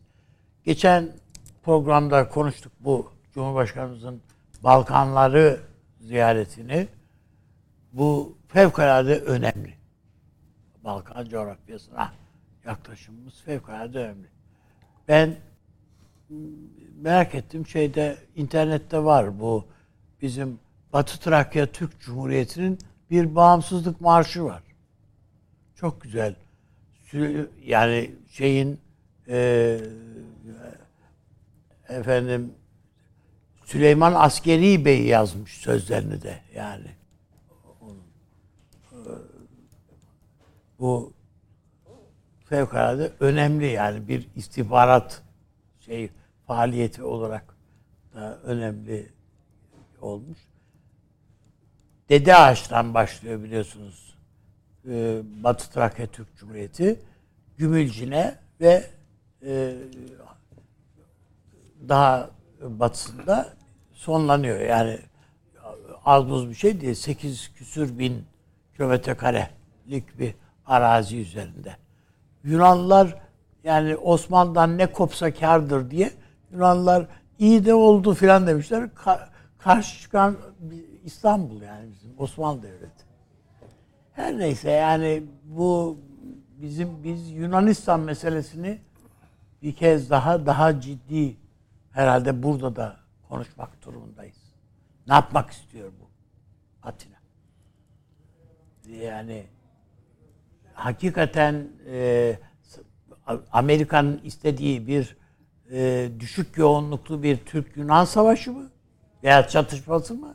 Yoksa gerçekten evet işin içinde bir Türkiye'ye dönük bir çevirme hareketi var ama yanı sıra esas olarak da bir Rusya'ya dönük bir çevirme harekatından mı söz ediyoruz? Ve Putin bunun farkında falan gibi mi acaba? Yani olay sadece bir Türkiye'yi çevirmeden ibaret, Türk düşmanlığından ibaret gibi yorumlamak bunu doğru mu yoksa olduğu gibi Rusya'ya dönük olarak bir neredeyse bir yıkım hareketi? Bilmiyorum. Bunu tekrar bakmak lazım. Ee, bu İngiltere falan bir süre yani bir 10 gün 15 gün oyalayabilir dünyayı. Ama onun ötesinde bu biliyorsunuz Fransa'nın da önerisiyle bu Avrupa devletleri devlet başkanları düzeyinde tek bir araya gelecekler. Şimdi hemen söyleyeyim abi iki bölüm o. Evet. Şimdi bir önümüzde Avrupa Birliği Liderler Zirvesi var. Liderler Zirvesi. Bu tamam. Evet, o ayrı. Ama onun dışında 6-7 Ekim'de bu, Evet. bu- bunu ben hani önemsiyorum. İşte bunu önemsiyorum. Evet. Avrupa siyasi topluluğu dedikleri Avrupa Birliği ülkeleri artı bir düzineden fazla Türkiye'nin de içinde bulunduğu bir bir işte Yani bir deyip Avrupa'nın kalıyorum ya onlar da öyle kalıyorlar. Yani lafın devamını onlar getirmekten sakınıyor. Yani kardeşim sen Evet. bunu niye yapıyorsun?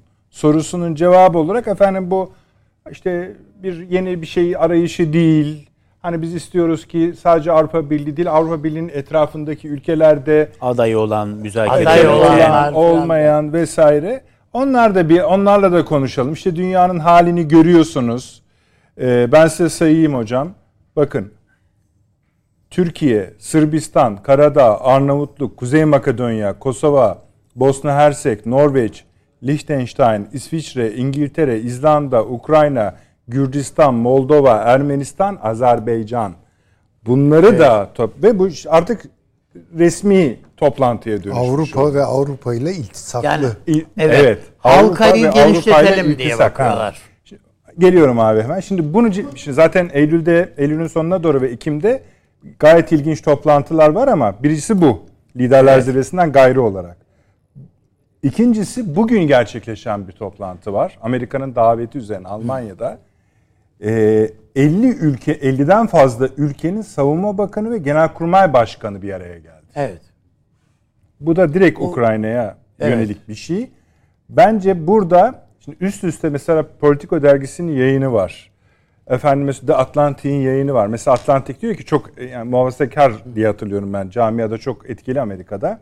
Bu şeyi durdurun ve hemen Türkiye ile barışın diyor. Uzun bir makale yazmışlar. Türkiye ile hemen barışmanız gerekiyor. Yoksa siz bilirsiniz'e getiren bir yazı yazmışlar. Şimdi bu 50 ülkenin savunma ve genelkurmay başkanlarının toplanması demek Ukrayna'da düşen bir şeyi itekleyecekler mi? Yoksa buna ilişkin bir konuşma mı yapacaklar bilmiyoruz. Ama şunu biliyoruz. Aynı anda ABD Dışişleri Bakanı Kiev'deydi ve aynı anda Almanya açıkladı ki benden bu kadar. Yani askeri açıdan. Ben Evet. artık bir şey veremem dedi. Bu yönde konuşan çok ülkede var. Buyurunuz. Şimdi e, bu dediğin tab çizdiğin tablo doğru ama yanı sıra şu da doğru. Yani bakıldığı vakit e, mesela e, bu Zelenski açıklama yapıyor. Biz kaybettiğimiz toprakların bir kısmını geri almaya başladık. Bugünkü açıklaması yani Evet. diyor. Nereleri a- geri aldığımızı söyleyemem. Bunlar şu anda mümkün değil söylemem ama aldık. Ama Almaya söyleme başladık havasına diyor. bakarsan Moskova'ya dayanmış gibi. Evet evet de- gibi. O, o ama daha. Hadi Zelenski bunları söyleyebilir. Ama Washington doğruladı. Yani adamın yani bozacının şahit şurası. Adamın arkasında bir Pentagon var. Şu anda. İtekliyorlar sürekli. Ve sen istediğin kadar e, işte Tayyip Erdoğan falan istedikleri kadar ateşkes önemli. Ba- yani nihai barış anlaşmasından daha önemli dedi. Yani şimdi hiç barış anlaşması olmayan ama ateşkes sür git ate- sürekli bir ateşkesle idare eden anlaşmazlıklar var. Yani olabilir. Onun için ateşkes önemli. Ama e, Ukrayna perişan vaziyette. İşte ne kadar ellerinde hurda silah varsa Ukrayna'ya yolluyorlar diyor. Bunu Ukrayna bilmiyor mu? Biliyor. Ama o işin içinde bir fatura var. Yani çok ciddi bir para kaydı var bu şeyde. E, Bu Ukrayna hesabına e, sürekli fatura kesiyor Amerika. Onun için ben önümüzdeki dönemde yani bu 10 gün içerisinde bir şey o zaten olmayacak bu e, cenaze şu bu işler dolayısıyla. Ama ondan sonra Avrupa'nın e, ben Almanya'nın, Fransa'nın, İngiltere bu işe girmez çünkü e, şu anda e, İngiltere Başbakanı'nın da e, ben e, Boris Johnson'dan daha farklı bir çizgide olacağını hiçbiri düşünmüyorum açıkçası. E, ama Almanya filan itekleyecekler. Bu iş böyle gitmez diye. Peki. Süleyman Hocam. Sorunuzu bir daha bir alayım. Sorun ben bir daha özetleyeyim onu çünkü geniş bir şey. Şimdi bir yandan çok ciddi bir krizden bahsediliyor. Bu krizi hiç dışarıdan söyleyen yok. İçeriden konuşuyorlar. Yani kendileri söylüyorlar. İşte el yıkamayadan tuvalet kağıtlarına kadar ne aklınıza gelirse gerçek bir ilk önce enerji krizi, sonra buna bağlı olarak sanayini sanayide bir kriz, zincirin kopması, gıda krizi böyle zincirleme ama şunlar kesin. Almanya dahil Avrupa'nın tamamında ciddi bir ekonomik deformasyon göreceğiz. Bu- Bunu herkes söylüyor ve devamlı olacak bu. Yani belki bu kışla da ilgili olmayacak. Ee, bir, bunu doğru tartıyor muyuz ve bunun anlamı ne? Protestolar başladı. Buna biraz değinmiştik. Ee, bir yandan da e, işte şeyi kesti ya Rusya, Gazprom vesaire. E, Bir yandan da Ukrayna Savaşı'nın sonucuna ilişkin değişkenler de farklı, farklılaşıyor. Nihayet bunu üçüncü ayak olarak biraz önce okuduğum Sayın Cumhurbaşkanı'nın Rusya'ya yönelik ifadeleri. Bunlar Türkiye-Rusya ilişkilerinin benim takip edebildiğim kadarıyla bugüne kadarki en güçlü göndermeleriydi. Evet. Yerini gösteren Türkiye. Çok doğru. Öyle de değerlendirmeyebilirsiniz. Yani diyebilirsiniz öyle ki hayır efendim. Çünkü Türkiye'de şöyle bir şey var. Bağışlayınız. Bir uluslararası çatışmada siz çıkıp haklıyı ya da haklıyı ve haksızı söylediğinizde sizi haklının tarafında göster e, söyleyen bir grup var Türkiye'de. Yani Afrika'da iki ülke örnek diye vereyim. İki AB ülkesi kavga etsin. A haklı değil siz A'cısınız diyorlar. Evet evet tabii tabii. Ama bugüne kadar kimse Türkiye'nin 70 yıllık öyküsünde siz Amerikancısınız, şusunuz, busunuz demiyor birbirine. Yani şimdi bir kere Avrupa açısından bakacak olursak e, zorlu bir kış geçirecekleri muhakkak. Ama bunun zorluk zorluk derecesi nedir? Bu konuda söylenenlere bakıyorum. Çok maksimalist yorumlar var. Yani Avrupa battı, bitti, ekonomisi çöküyor, insanlar sokağa çıkacak. Yani sanki böyle 1789 öncesi bir Avrupa falan. Böyle bir şey olmayacak. Bunu öngörebilirim. Ee, sebebi şu. Bir kere yani iki şey var. Ona da bir bakalım. Yani bu doğal gaz meselesi bir ekonominin ihtiyacı olarak, sanayinin e, ihtiyacı olarak. İki tüketim insanların evinde işte kullandıkları doğal gaz, ısınma, pişirme vesaire. Ee, yani bir takım böyle dar boğazlar yaşanacak. O açık. Ee, o da her yerde aynı olmayacak. Yani bir kere İngiltere açısından e, İngiltere'nin e, bu işte evet bir takım dar boğazlara girebileceğini düşünüyorum ama e, Rusya'dan aldığı yüzde beş hocam. yani şimdi şöyle Yani e, o kadar yani daha fazla değil. ya alır Amerika'dan da alır. Yani biraz coğrafyasına da bakıp konuşmak lazım. Fransa biraz Afrika'dan alacağını e, düşünüyorum. E, İtalya'da öyle. Ama Almanya'da bu bir bayağı bir problem olacak. Norveç e, tabii esas petrol yatakları var Norveç denizinde filan ama e, yani o konuda da böyle işte e, Avrupa'nın e, dertlerine deva olacak vaatlerde filan bulunmuyor. Yani şöyle belli stoklar var bir kere bu işte. O stokları kullanacaklar. O stoklar açısından Fransa iyi. Benim enerji uzmanlarının yazılarına baktığım zaman gördüğüm. Almanya'da böyle e, depolama işleri filan biraz zayıf. Yani işte bu gibi çok sayıda değişken var yani bir kere bunlara bir bakalım. Ama esas nedir önemli olan? Miktarla ilgili değil, maliyetler. Yani o kontrol edilemeyecek e, seviyelere yükselebilir. Zaten dikkat edecek olursak bu son tavan fiyat belirleme iddiaları falan ki Rusya'yı çok e, kızdırdı biliyorsunuz bu. E, bunu da bence hayata geçiremezler yani sahaya süremezler. Onu da söyleyivereyim. E, nereden bulurlarsa bulsunlar doğalgazı. İster gemilerle taşısınlar, ister Amerika'dan getirsinler, ister Venezuela'dan getirsinler bilemem. Bulsalar bile bu takdirde eminim çok daha büyük bir bedel ödeyecekler. Yani üç kat, dört kat vesaire gibi. Zaten sancılar da bunun üzerine kurulacak. Yani insanlar evlerinde üşüdükleri için veya ocaklarını yakamadıkları için e, sokağa mı çıkacaklar yoksa e, faturalar ikisi de olabilir ama bence belirleyici olanın ikincisi olduğunu düşünüyorum ben. Maliyetler. Şimdi Türkiye'yi mukayese ol- olarak değerlendirdiğimizde yine ben bu işin uzmanlarının yalancısıyım açık söylemem gerekirse yani benim çok e, saham değil bu. E, ama e, düşüncelerine, yorumlarına değer verdiğim bazı uzmanların yazılarına, değerlendirmelerine göre Türkiye görece iyi durumda. Bir kere işte Rusya ile işte yüzde 20 30 oranında daha ucuz e, doğal gaz sağlama imkanı var. Bir kere yani tedarikte çok büyük bir problem olacağını zannetmiyorum. E, Azerbaycan'dan da bir tabii ki destek bu açıdan gelecek.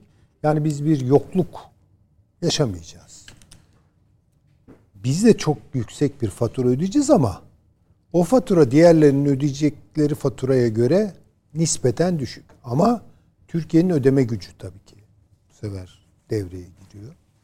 Yani dolayısıyla ben burada üstadıma katılıyorum. Yani bazı açılardan Türkiye avantajlı gözüküyor. Bazı açılardan fark etmiyor.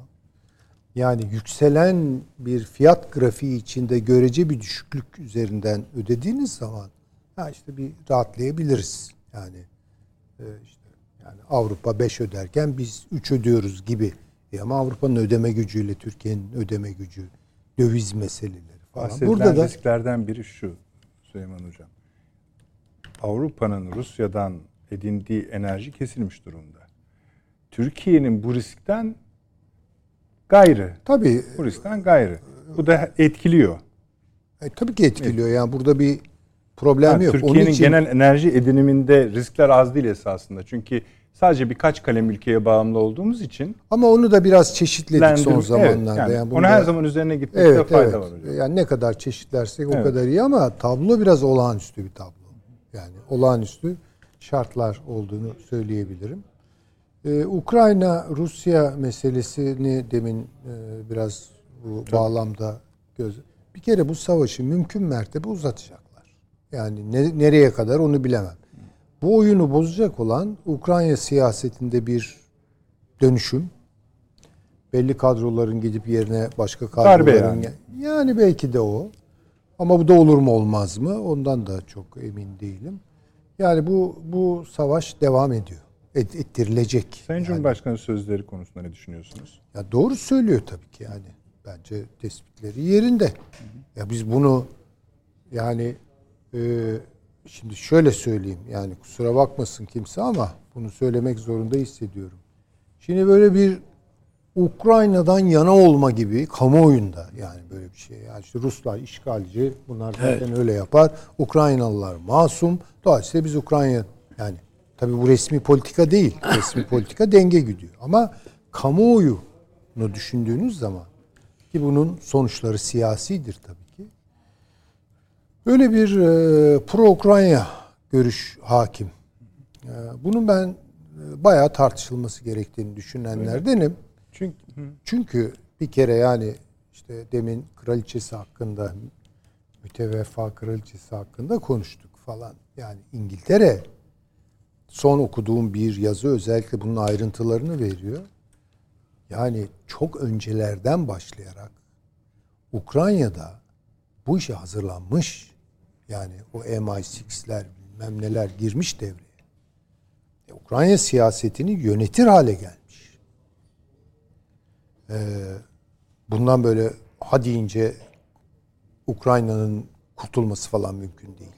Yani orada yani Azov taburları, sağ sektör partileriyle, kadrolarıyla, ideolojileriyle, banderistler falan bunlar hazırlanmış zaten. Yani dolayısıyla böyle hani düz Esasında Ukrayna'yı gözden çıkarmışlar hocam. Yani Ukrayna'yı kullanmak sonuna kadar istiyorlar. harcayalım. Yani Ukrayna'yı bir tür işte e, E40 e, su yolunun hakimiyetini ele geçirmek için İngiltere, Doğu Avrupa'yı kontrol edebilmek için istediği gibi orada çok güçlü bir e, şey cephe, anti-Rus cephe kurmak için filan hazırlanmış. Bu yani dünden bugüne olan bir iş değil. Bu hazırlanmış. Dolayısıyla bunu sürdürecek tabii. Bunun semeresini almadan "Ha, hadi barış olsun falan. Olmuyor. Olmuyor. Şimdi önemli olan şey şu. Bana kalırsa tabii biz sonuçta memleketimize bakıyoruz. Gayet. Yani Türkiye bu denklemlerde nereye oturuyor meselesi. Israrla Türkiye'yi oluşturulmuş olan bu e, ne diyelim anti-Rus kampa sokmak istiyorlar. Sokmak istiyorlar. Türkiye de buna direniyor. Haklı olarak direniyor. Şimdi neyle bunu sağlamaya çalışıyorlar? Kullandıkları belli aygıtlar var, belli aletler var. Bunlardan bir tanesi Yunanistan işte. Dede ağacı. Ama dede ağacın kabul edelim ki iki boyutu var. Bizde bu ya o ya o tartışmasına dönüşüyor. Yani Rusya'ya karşı mı yoksa Türkiye'ye mi karşı? İkisine birden karşı. Karşı. Aynen öyle. bunu görelim yani. Aynen öyle. Çünkü Ha. ne dedik? Orası sınır artık. Tabii. Yani şu an Türkiye, Türkiye Cumhuriyeti Devleti lanetlenmişler ligine sokuldu. Bu zihniyette böyle yürütülen siyasetlerde böyle. Bunun geri dönüşü falan yok. Yani siz ağzınızda kuş tutsanız bunu kabul etmiyorlar. Yani yeniden böyle Batı'nın istediği gibi bir Türkiye olmak kendilerinin bile bu konuda bence bir standardı yok kafalarında beklenti olarak. Yani onların istediği şey tamam artık kardeşim seninle işin bitti. Yani Türkiye bunu anlayabiliyor mu, sindirebiliyor mu onu ben bilmiyorum. Yani Türkiye ile Batı ilişkilerinin tarihi 250 senelik bir tarih. Yani modern dünyada daha öncesi tabii daha derin ve başka bir vektör üzerinden oldu. Ha, Türkiye Batı ilişkileri, Türkiye Avrupa ilişkileri falan sönümleniyor yani. Türkiye kendine yeni bir yol bulmak zorunda. Ya bir süre tabii ki taktik düzeyde bu bir strateji olamaz. Dengeci bir takım siyasetler güdebileceğiz. Yani bir yere kadar. Ama bakın geliyor. Rusya'ya karşı ambargoyu delmeyen yok. Ama suçlu Türkiye oluyor. Dikkat edin. Mesela bugün Yeni Şafak'ta da vardı. Yunan gemileriyle e, petrol Yan yana, yan yana oradan petrol oraya petrol aktarıyor. Bu yapıyor bu Ve işi. hani istisnai bir durum değilmiş. Tabii ki. Yüzlerce defa olmuş. Yüzlerce. Bu işin zaten e, yüklenici tarafı Yunan armatörleri. Bunlar yapıyor en başta. Ama şimdi bize geliyor yani bir şey. Deniliyor ki ambargoya uy. Peki İspanya niye uymuyor? Onlar da aynı şeyleri yapıyorlar. İtalya niye uymuyor? Almanya niye uymuyor? E şimdi böyle baktığınız zaman günah keçisi deniliyor yani Türkiye'yi bu şeyin e, günahın öznesi haline getirmeye çalışıyorlar. Yani zorluyorlar. Şimdi diyeceksiniz ki yani Türkiye buna rağmen gene de batıda kendisine yer bulabilir. Tereddütlerim var. Zaten eğreti idik. Yani emanetti kabulümüz. Bu eğreti hal şimdi ortadan kalktı ve apaçık bir reddediş ve dışlama var yani. Bunu görelim. Her şekilde karşımıza çıkıyor. Her şekilde. Yani bir yerde bir iş bozulur da bir yerde bir tamir edilecek başka bir şey bulursunuz. Hiçbir şekilde böyle bir şey yok. Yani tam bir anti Türkiye, anti Türk bir e, kampanyanın tıpkı anti Rus, anti Rusya gibi. Yani bu Türkiye ile Rusya'nın ortak olarak dışlanması meselesi. Kabul görmüyorsunuz. Yani istediğiniz kadar yani hadi biz diyelim ki Müslüman kültürden geliyoruz. Köklerimiz daha Asya işlerine doğru gidiyor. Buralarda yabancı görülüyoruz. E, 2000 senedir buradayız da hala yabancıyız. Yani bu da bir tuhaf ya. Neyse. E Ruslar Dostoyevskileri verdiler, Çaykovskileri ver. Şimdi kafalarına çalıyorlar bunları. Düşünün yani dışlama ne boyutlara. Yani buraya Rus giremez diye tabelaları asan e, restoranlar var. Ruslara iş vermiyorlar. Ruslara banka işlemlerini zorlaştırıyorlar. Yani Turistlere vize vermeyin. Ruslara diye. Yani şimdi öyle bir noktaya getiriyorsunuz ki Geldi. siz Türkiye ve Rusya'yı İran'ın yanına koyuyorsunuz işte. Yani bu çok açık bir dışlama. Şimdi bunu telaffuz etmekle zorlanıyoruz. Yani ya nasıl olur? Yani biz ki işte bu kadar batılılaştık, kurumlarımızı şöyle yaptık. Ee, ne bileyim yani e, aldığımız ev ödevlerin hakkından gelmek için milletçe seferberliğe durduk falan. Bu ne büyük bir hayal kırıklığı yani. Şimdi bundan bir yavaş yavaş Türkiye çıkacak. Çıkmak zorunda. Ha diyeceksiniz ki yani ne yapacak peki işte ama bakın belirtileri geliyor. Şangay Beşlisi'ne katılacak. Onu da düzeltelim artık Şangay Beşisi denmiyor. E artık yani neyse işte. Çünkü sayı da arttı ya 9 şu anda. Arttı tabii. Ya şimdi İşbirliği örgütü. yani NATO'da hala bilmem kaç tane yıldız var ama 30 tane şey var. Yani Ne, önemli değil ama yani çekirdek o belli. Evet, tabii, tabii. Yani şimdi O da yakında. Tabii. Şimdi Türkiye burada bir kendine yol bulmak zorunda. Yani 2023 hakikaten böyle tesadüf bir şey değil. Yani rastlantı. Hadi 100 senede bir yenilik olsun diye Türkiye kendini revize edecek. Öyle değil ki zorluyor zaten şartlar sizi. Şartlar zorluyor. E Şimdi burada tabii bakıyorsunuz söylemler filan Sayın Cumhurbaşkanı'nın dönüşüyor yani ister istemez. Söylüyor o da yani diyor ki bu Batı'nın kışkırtmasıdır. Ondan sonra diyor ki Rusya'yı hafife alıyorsunuz. Rusya'yı tanımıyorsunuz. Türkiye'yi de tanımıyorlar tabii. Onu da söyleyeyim. Yani şimdi e, bu e, açıklamaların ardından işte dengeleyici başka açıklamalar da geliyor tabii o ara. Yani bir hala bence biraz Türkiye orta e, daha vasatlarda e, şansını devam ettirmeye çalışıyor ama görünen o gidişat o ki e, yani artık bu ilişkileri tamir edecek bir şey kalmadı. Ha, yeni ilişkiler nasıl kurulur? Yani Rusya ile Türkiye ilişkileri belli bir doktrine oturtulabilir mi? Onları ben bilmiyorum. Çok çalışılması lazım. Yani Rusya'da sudan çıkmış ak kaşık falan da değil. Bazılarının düşündüğü gibi. Çin giriyor devreye. Şaşırtıcı bir şekilde Çin giriyor. Mesela Ekonomik forum vardı. Orada da Hindistan mesela çok ciddi Rusya ile ilişkisi konusunda çok ciddi çok açıklamalar, tabii açıklamalar yaptı. Hani Ama orada nerede? da Hı. Çok şey bir dil kullandı. Yani hem enerji bank bakanları kullandı hem Modi de kullandı. Modi biraz daha şey konuştu tabii. daha pozitif konuştu. Mesela bu tavan fiyat meselesini ciddi inceleyeceğiz yani. Ne demek ciddi inceleyeceğiz. İki tarafı da oynuyor. Ha bunu Hindistan yapabiliyor burada hala. İşte Türkiye bunu yapabilecek mi? Nereye kadar yapabilecek? İşte bunu da göreceğiz. Yani bu Size bir soru daha soracağım. Buyurun. Ee, bir de bu savaşın yani bütün Avrupa Batı ilişkileri açısından da onların dünya politikaları açısından da kirli bir yüzü olduğunu düşünüyorum. Bir tane ilginç bir örnek var. Onu sizle paylaşayım.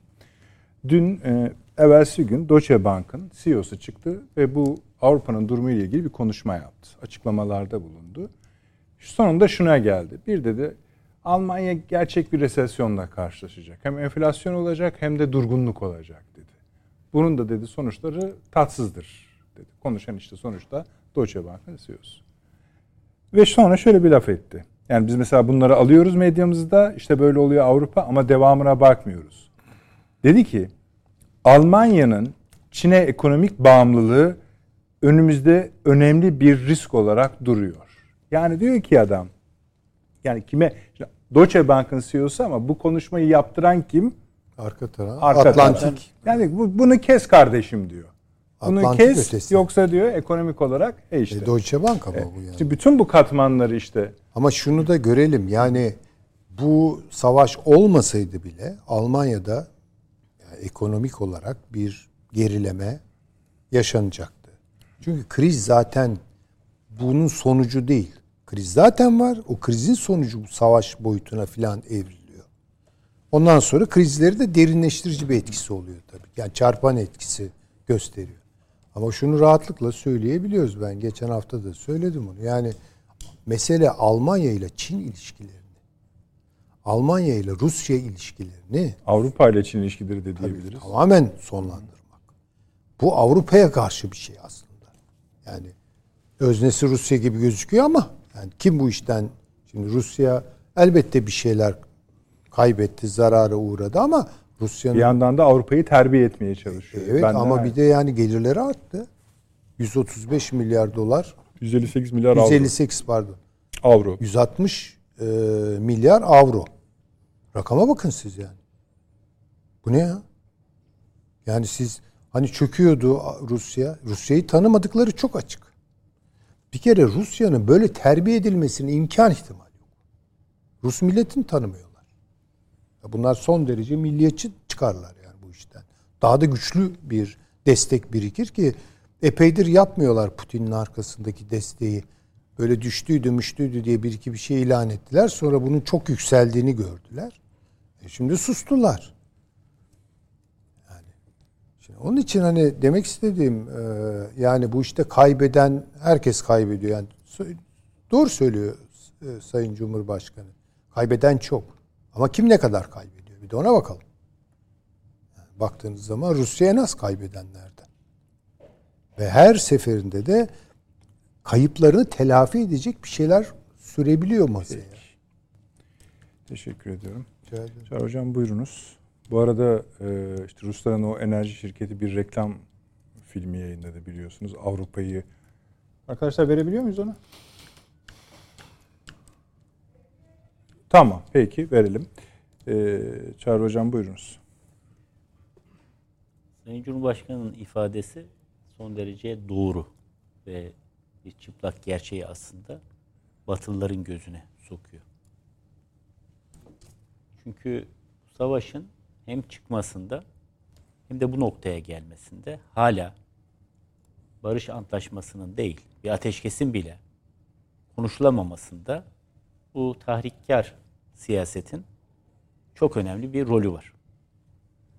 Çıkmasında dedim. Zira bizim Covid öncesinden başlayarak ama bilhassa Covid esnasında dünyada yaşadığımız bir ekonomik dönüşüm oldu.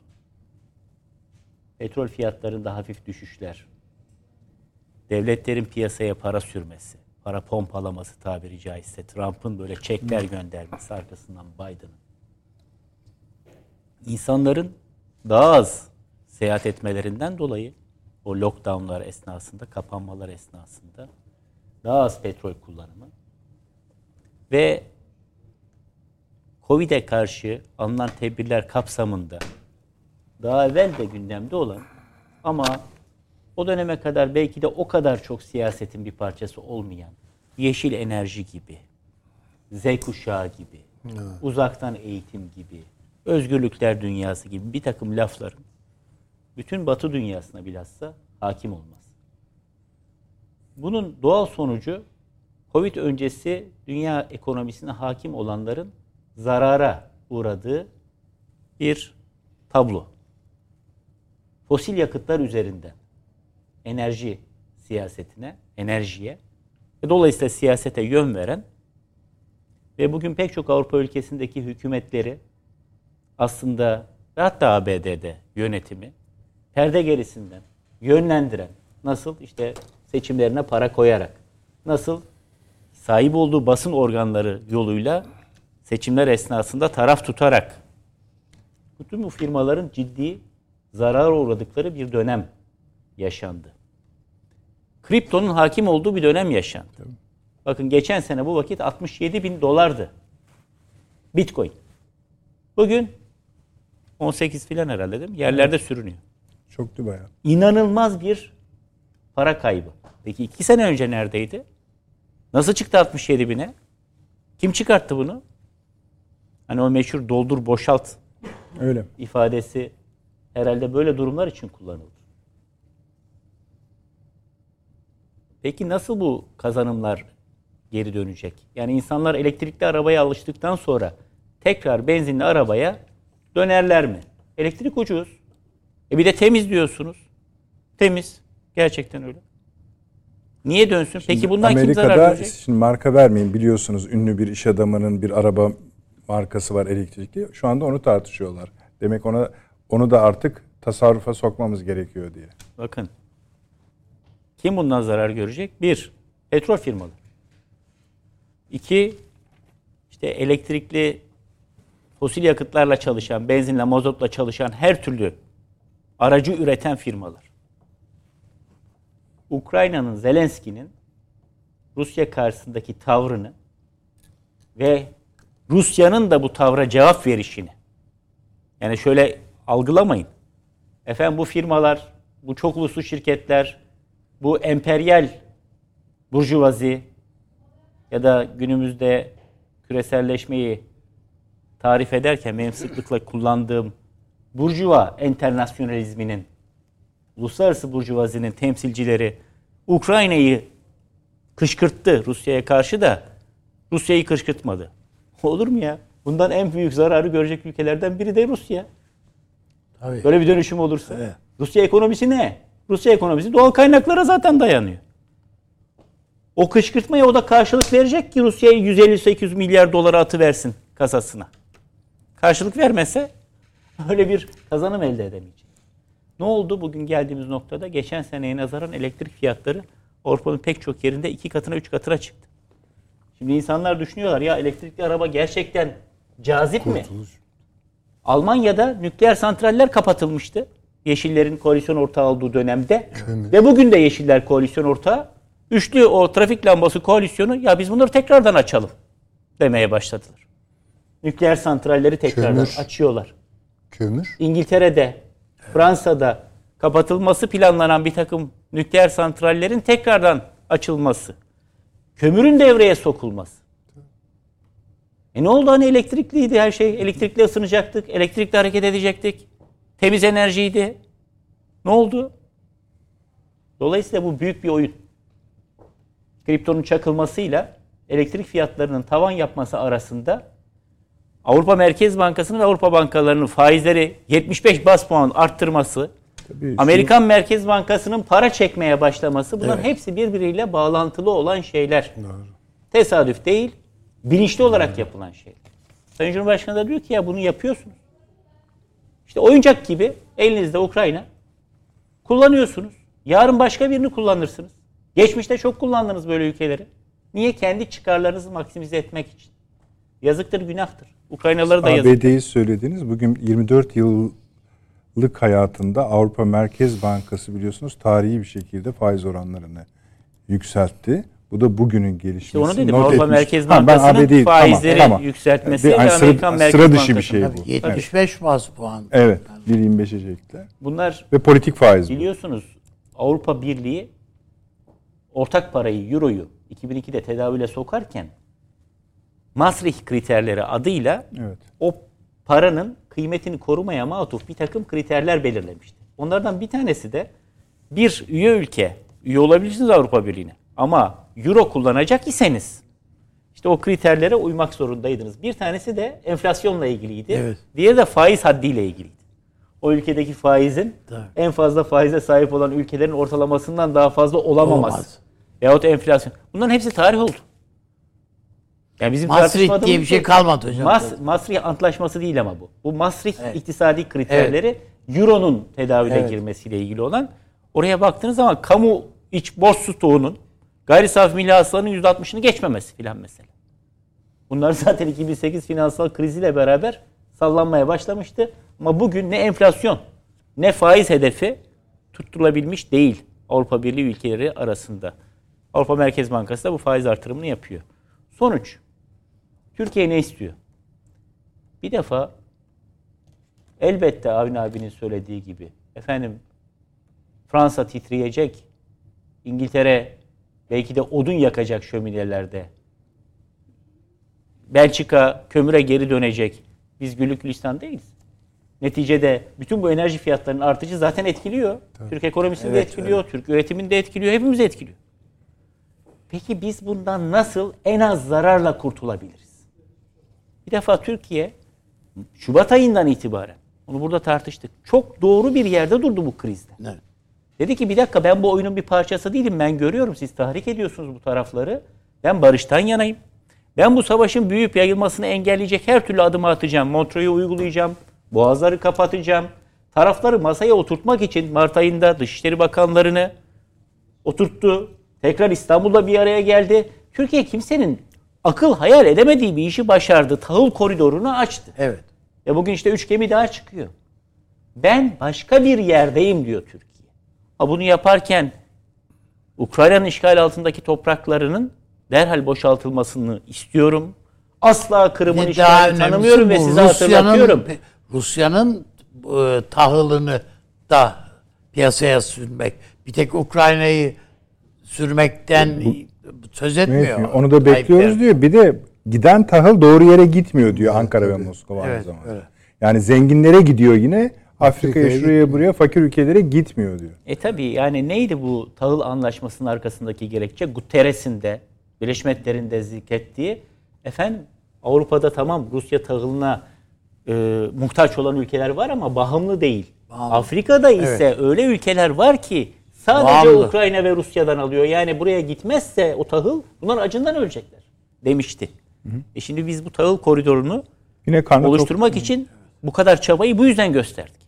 Ama şimdi tekrar oradan alıp hop Almanya'ya Evet. onu gönderiyorsa daha sonra aldığı paralarla da silah alıp karşı saldırıya geçiyorsa ya da birileri bunu yaptırtıyorsa buna ya sen boş ver gönderme Afrika'ya sen bana sat o şeyi Ukrayna ben sana daha yüksek para vereyim senin buğdayına senin çavdarına daha yüksek para vereyim hatta silah vereyim sana.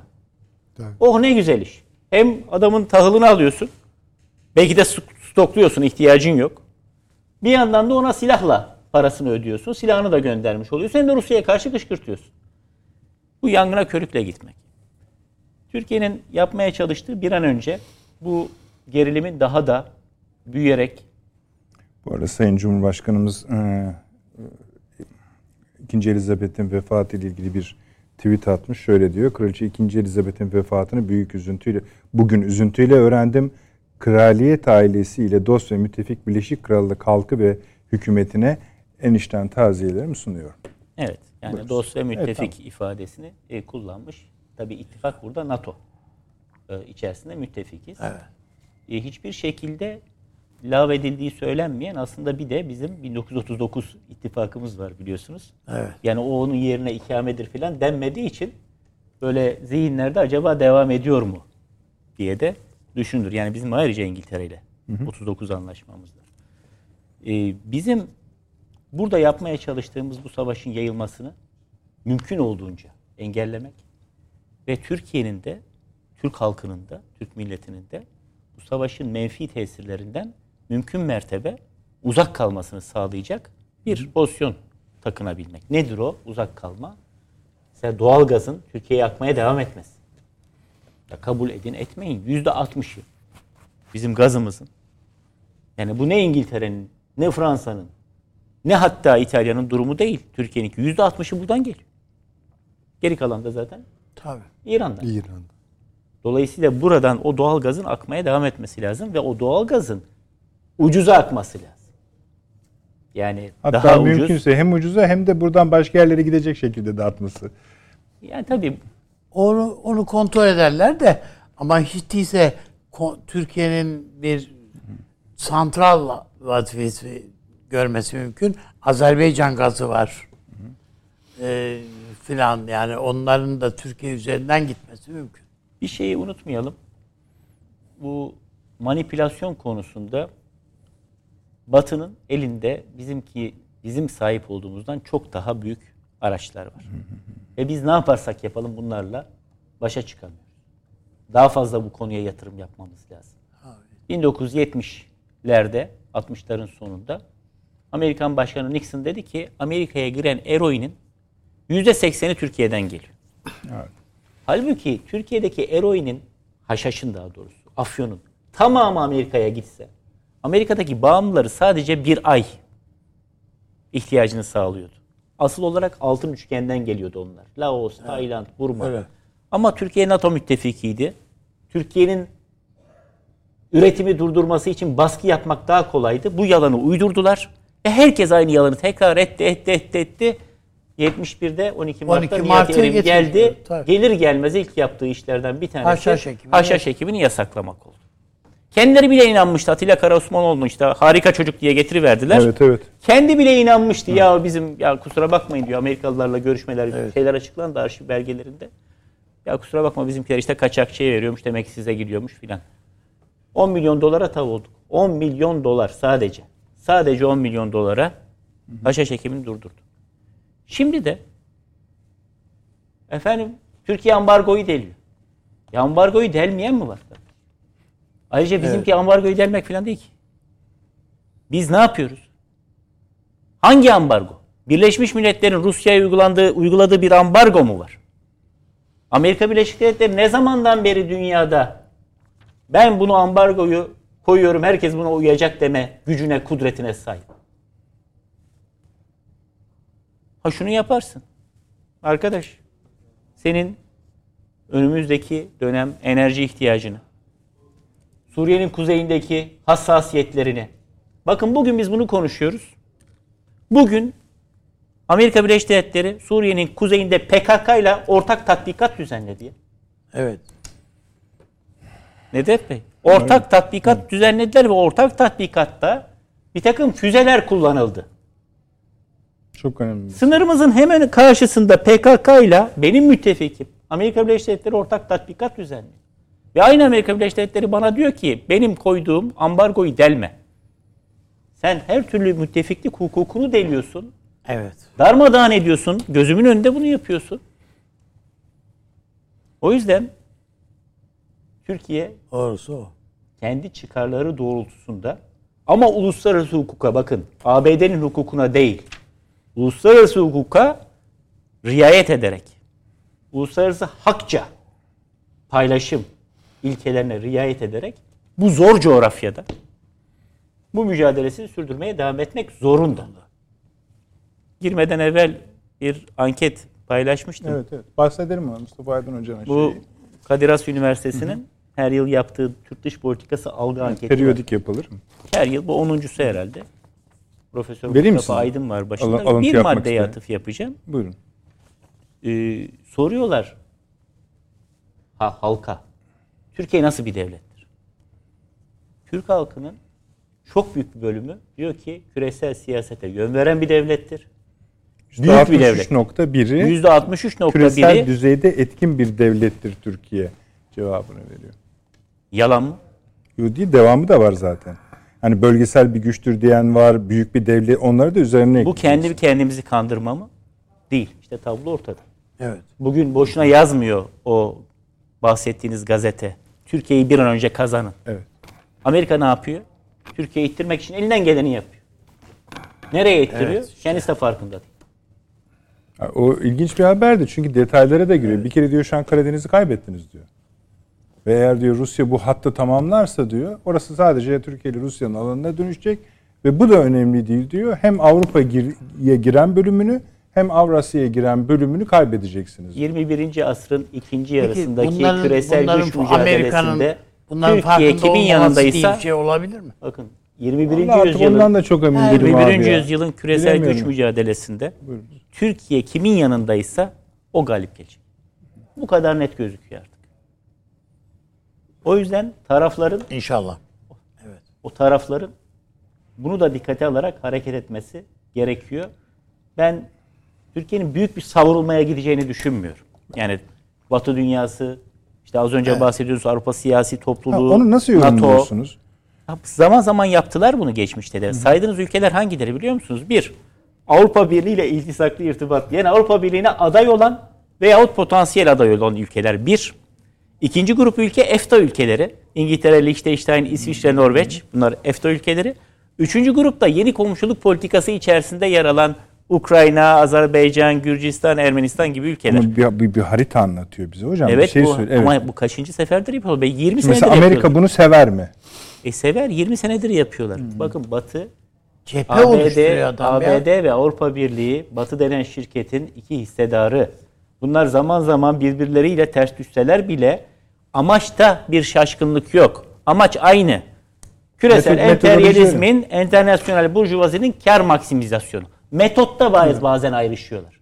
Metotta ayrıştıkları vaki. Ama aslında hedefleri aynı. Çünkü bunların her ikisinin de bu hükümetlerin hem AB hükümetlerin hem AB'deki yönetimlerin arka planda yöneticileri aynı gruplar, aynı şirketler. Öyle bir dünyadan yaşıyor. Ve bu 250 yıldır böyle. Bugüne has bir şey değil. Yani o İngiliz İmparator The Empire kitabına bakarsanız yine Neil Ferguson'ın. Gidip de Singapur'u satın aldığı andan itibaren böyle bu. 1700'lerin sonundan itibaren böyle. Peki. Bir şey söylüyordun abi. Şöyle bir şey var. Yani bizi ya doğrusu Yunanistan'ı bizi üstümüze itiyorlar. Bunun sonuçlarının Amerika'nın farkında olması mümkün değil.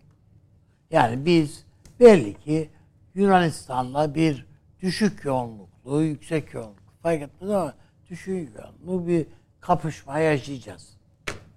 Buna doğru gidiyoruz. Ama adalar meselesi. Yani ama şundan ama bundan gideceğiz.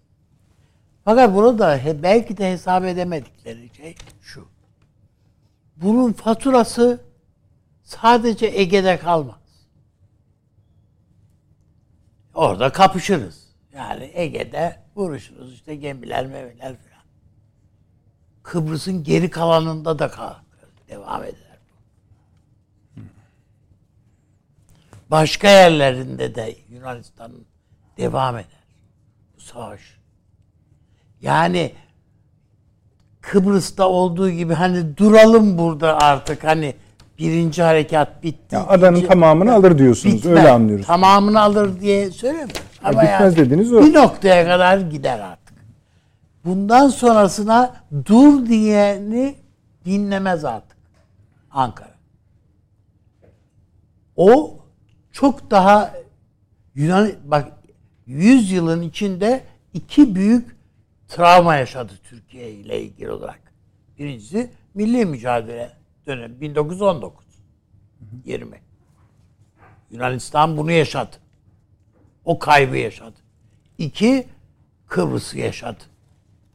İki büyük yenilgi yaşadılar. Bir üçüncüsüne Yunanistan'ın tahammülü olmaz. Yunanistan çözülür. Yani onun için birisini birilerinin hem Yunanlılara bunu söylemesi lazım. Bu Ege'de adam gibi ya anlaşın. Anlaşın Ankara'yla. Ya da durumunuz kötü diye. İki, ha belki de Amerikalılar bizi sev seviyorlar ve Türkiye bir aşka gelsin böyle işler yap- yapsın diye arzu ettikleri için kışkırtıyorlar. O öyle de olabilir yani. İhtimal vermem ama yani işin komik komik tarafı ama böyle bir şey. Yani bunu çünkü Washington'da böyle bir sonucun muhtemel bir şeyin ortaya çıkacağını tahmin edilememiş olması, edilmemiş olması bana göre akılla alay olur. Ama yaparlar. Yani bu Amerika ilk defa az önce hocam dedi ki işte bu PKK'lılarla ortak tatbikat yapıyorlar Suriye'de. Bu aslında bu e, PKK'yı taşeron olarak kullanıyor. yani işçi, amele olarak kullanıyor adam savaşta. Bir son dakika daha verelim abi müsaade ederseniz. Ee, Sayın Cumhurbaşkanı açıklamış. DAEŞ'in elebaşı Türkiye'de.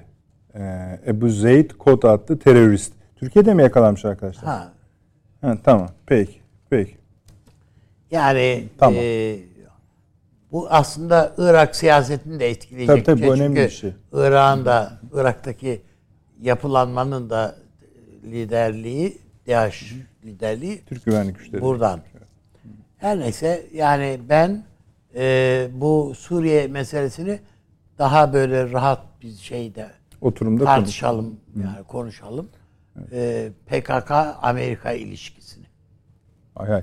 Şimdi, Yani- çağır- şimdi ben o zaten vardı da bugün işte Yani kör gözün kaydığı için- parmağına ba- göstere göstere üstümüze getiriyor çünkü. yani füzelerin kullanıldığı ABD PKK ortak tatbikatı diye bir cümle olabilir mi ya? Evet. Şey konusunda herhalde sizle örtüşmüyor Çağrı Hocam. Savaş ihtimalini çok düşük görüyorsunuz siz. Yunanistan'la. Anladım. Evet evet ben Yunanistan'la Türkiye arasında bir savaşın ol- olabileceğini düşünmüyorum. Diğerlerinden farklı değil mi peki gelişme hocam? Yani iki ülke arasındaki Hiç farklı değil. Son 50 seneye yani bakın. bizim alışıldığımız alıştığımız kli- e, klişeye uy- Yani biz tabii şu anda çok kanallı, çok internetin olduğu falan bir ortamdayız. Daha çok duyuyoruz herhalde. Çok daha büyük krizleri biz geçmişte yaşadık.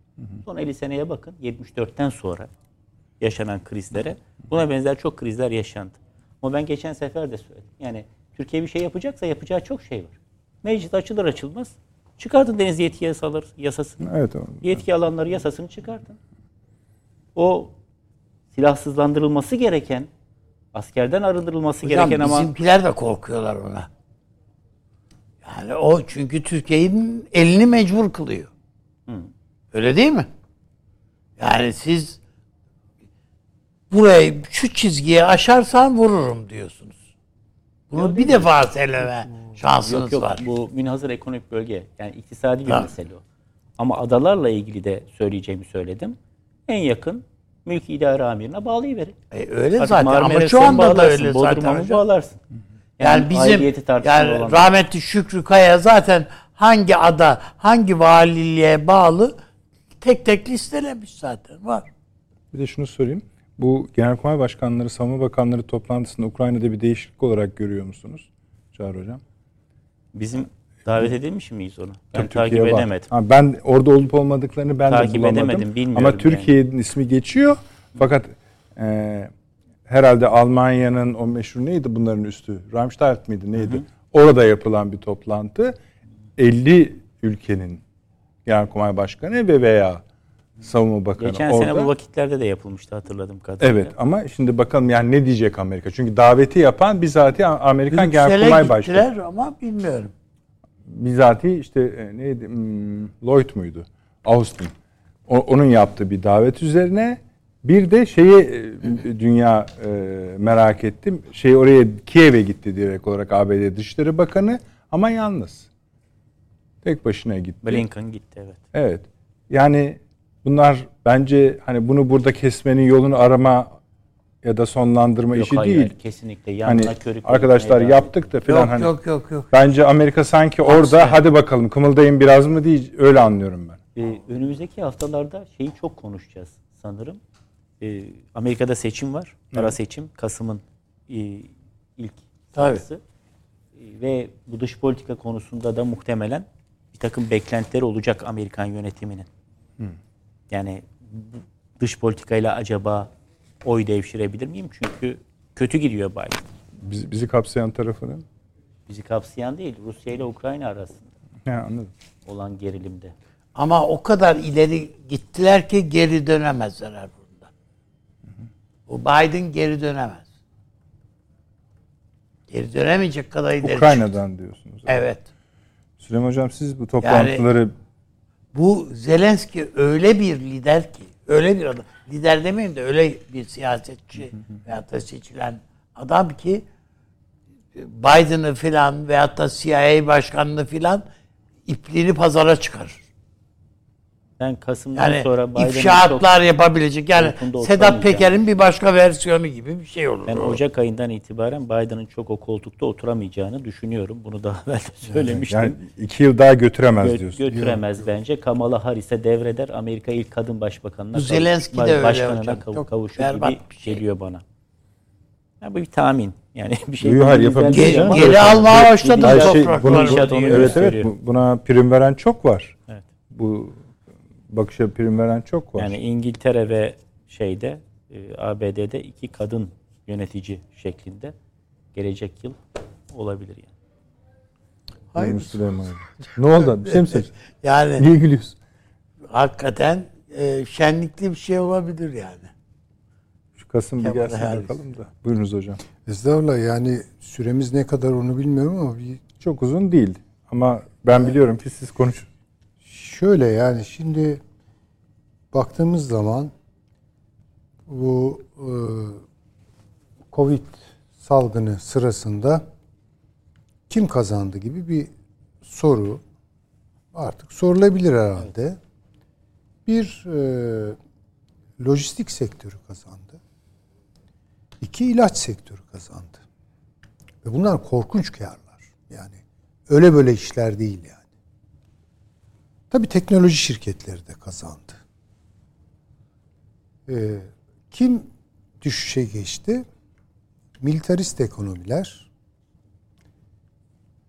bir kısmıyla ama hatırı sayılır bir kısmıyla kimya sektörü ee, ve enerji şirketleri.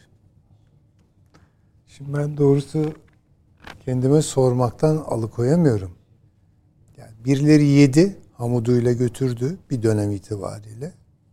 Şimdi valla sıra bize geldi diyorlar herhalde yani. Siz Tek- bir sıra çekin. tekrar bize ha, geldi. Sıra tekrar bize geldi. Yani burada Rus halkı ne olmuş? Hiç umurumda. Ukrayna halkı ölüyormuş, kalıyormuş. Canım güzelim memleketin canına okunuyormuş. Avrupa üşüyecekmiş de bilmem ne ne olacakmış. Ay Amerikan halkı e, e, sıkıntı çek. Hiç umurlarında değil yani. Bir de böyle görelim yani. Böyle bir tuhaflık var. Ee, Rusya'yı ittiler. Başka beklentilerle ittiler ama Rusya'nın tabii o avantajı çalıştı ve Rusya yani bir şeyleri kaybederken daha fazlasını kazanan konumuna düş- çıktı. Amerika ile şey Avrupa ile Rusya ilişkileri arasında büyük bir e, gerilim alanı oluştu vesaire. Yani bu işin siyaseten dallanıp budaklanması ayrı bir şey.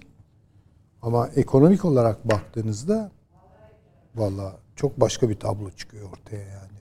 Bunu bir görelim bence.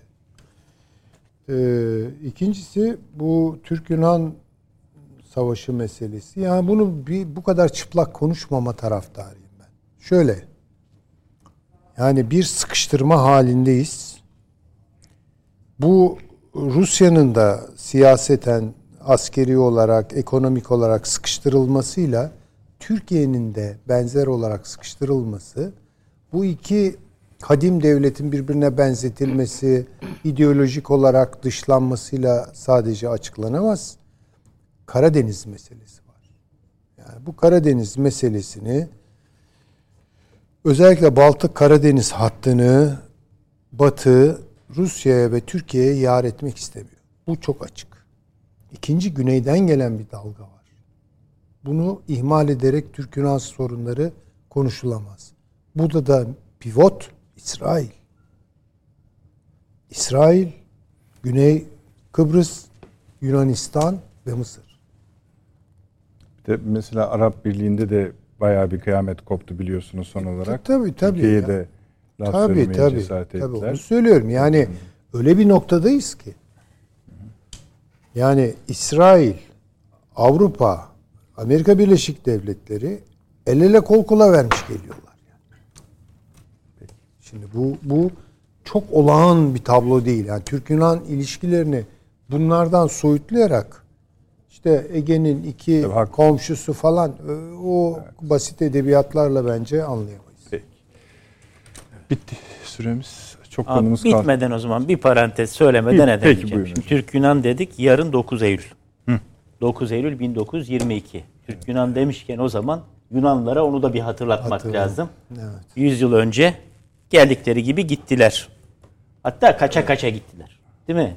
Yani çoğu yüzerek belki gitti karşı tarafa. Aman ha kendi siyasetçileriyle konuşsunlar. Aklı selim sahibi çok Yunanlı var. Bir daha benzeri bir işe tevessül etmesinler. Etmesinler. Gibi Evet. Türk süvarisinin mızrağından, Türk piyadesinin süngüsünden nasıl koştura koştura kaçtıklarını hatırlasın. Eyvallah. Bu Bir de lütfen bir cümle pardon. hepsini bütün şehitlerimizi, Tabii tabii. Mustafa Kemal Atatürk'ü, o ordularda savaşan bütün gazilerimizi rahmetle, minnetle anıyoruz. Anlıyorum. Bir de bu İngiltere'nin Türk-Yunan ilişkilerindeki akıl almaz, şaşırtıcı ve şeytani Sessizliği mi diyeceksiniz yoksa? ay bugüne kadar bu işin senaryolarını yazdıkları çok çık- net çıkıyor. Yani MI6'in açık tarihinde çıkıyor bu. Ama Yani Atatürk'ün evini orada kim bombalattı? Eyvah doğru doğru. O ara kim buralardaydı? Biz Yunanlılarla anlaştık, barış içinde yaşıyoruz derken işler niye tepe taklak gitti? 6-7 Eylül olayları nasıl yaşandı? Bütün bunları burada da iki taraflı düşünmek zorundayız. herhalde. Efendim biz bitiremeyiz akıl odasını sabahlara kadar konuşsak. Bugün bir de tabii özel bir açılış gündemi oldu biliyorsunuz. Biraz sıkıştı konularımız ama inşallah salı günü, ondan sonra perşembe günü, ondan sonra öyle yine hep birlikteyiz. Ee, Avni abi çok teşekkür ediyorum. Süleyman Hocam ağzınızda sağlık. Çağrı Hocam çok çok teşekkür ediyorum. Var olunuz. Ee, yarın YouTube'da izleyebilirsiniz. Mümkün olduğu kadar erken yetiştirmeye çalışıyor arkadaşlarımız. İyi geceler diliyoruz efendim.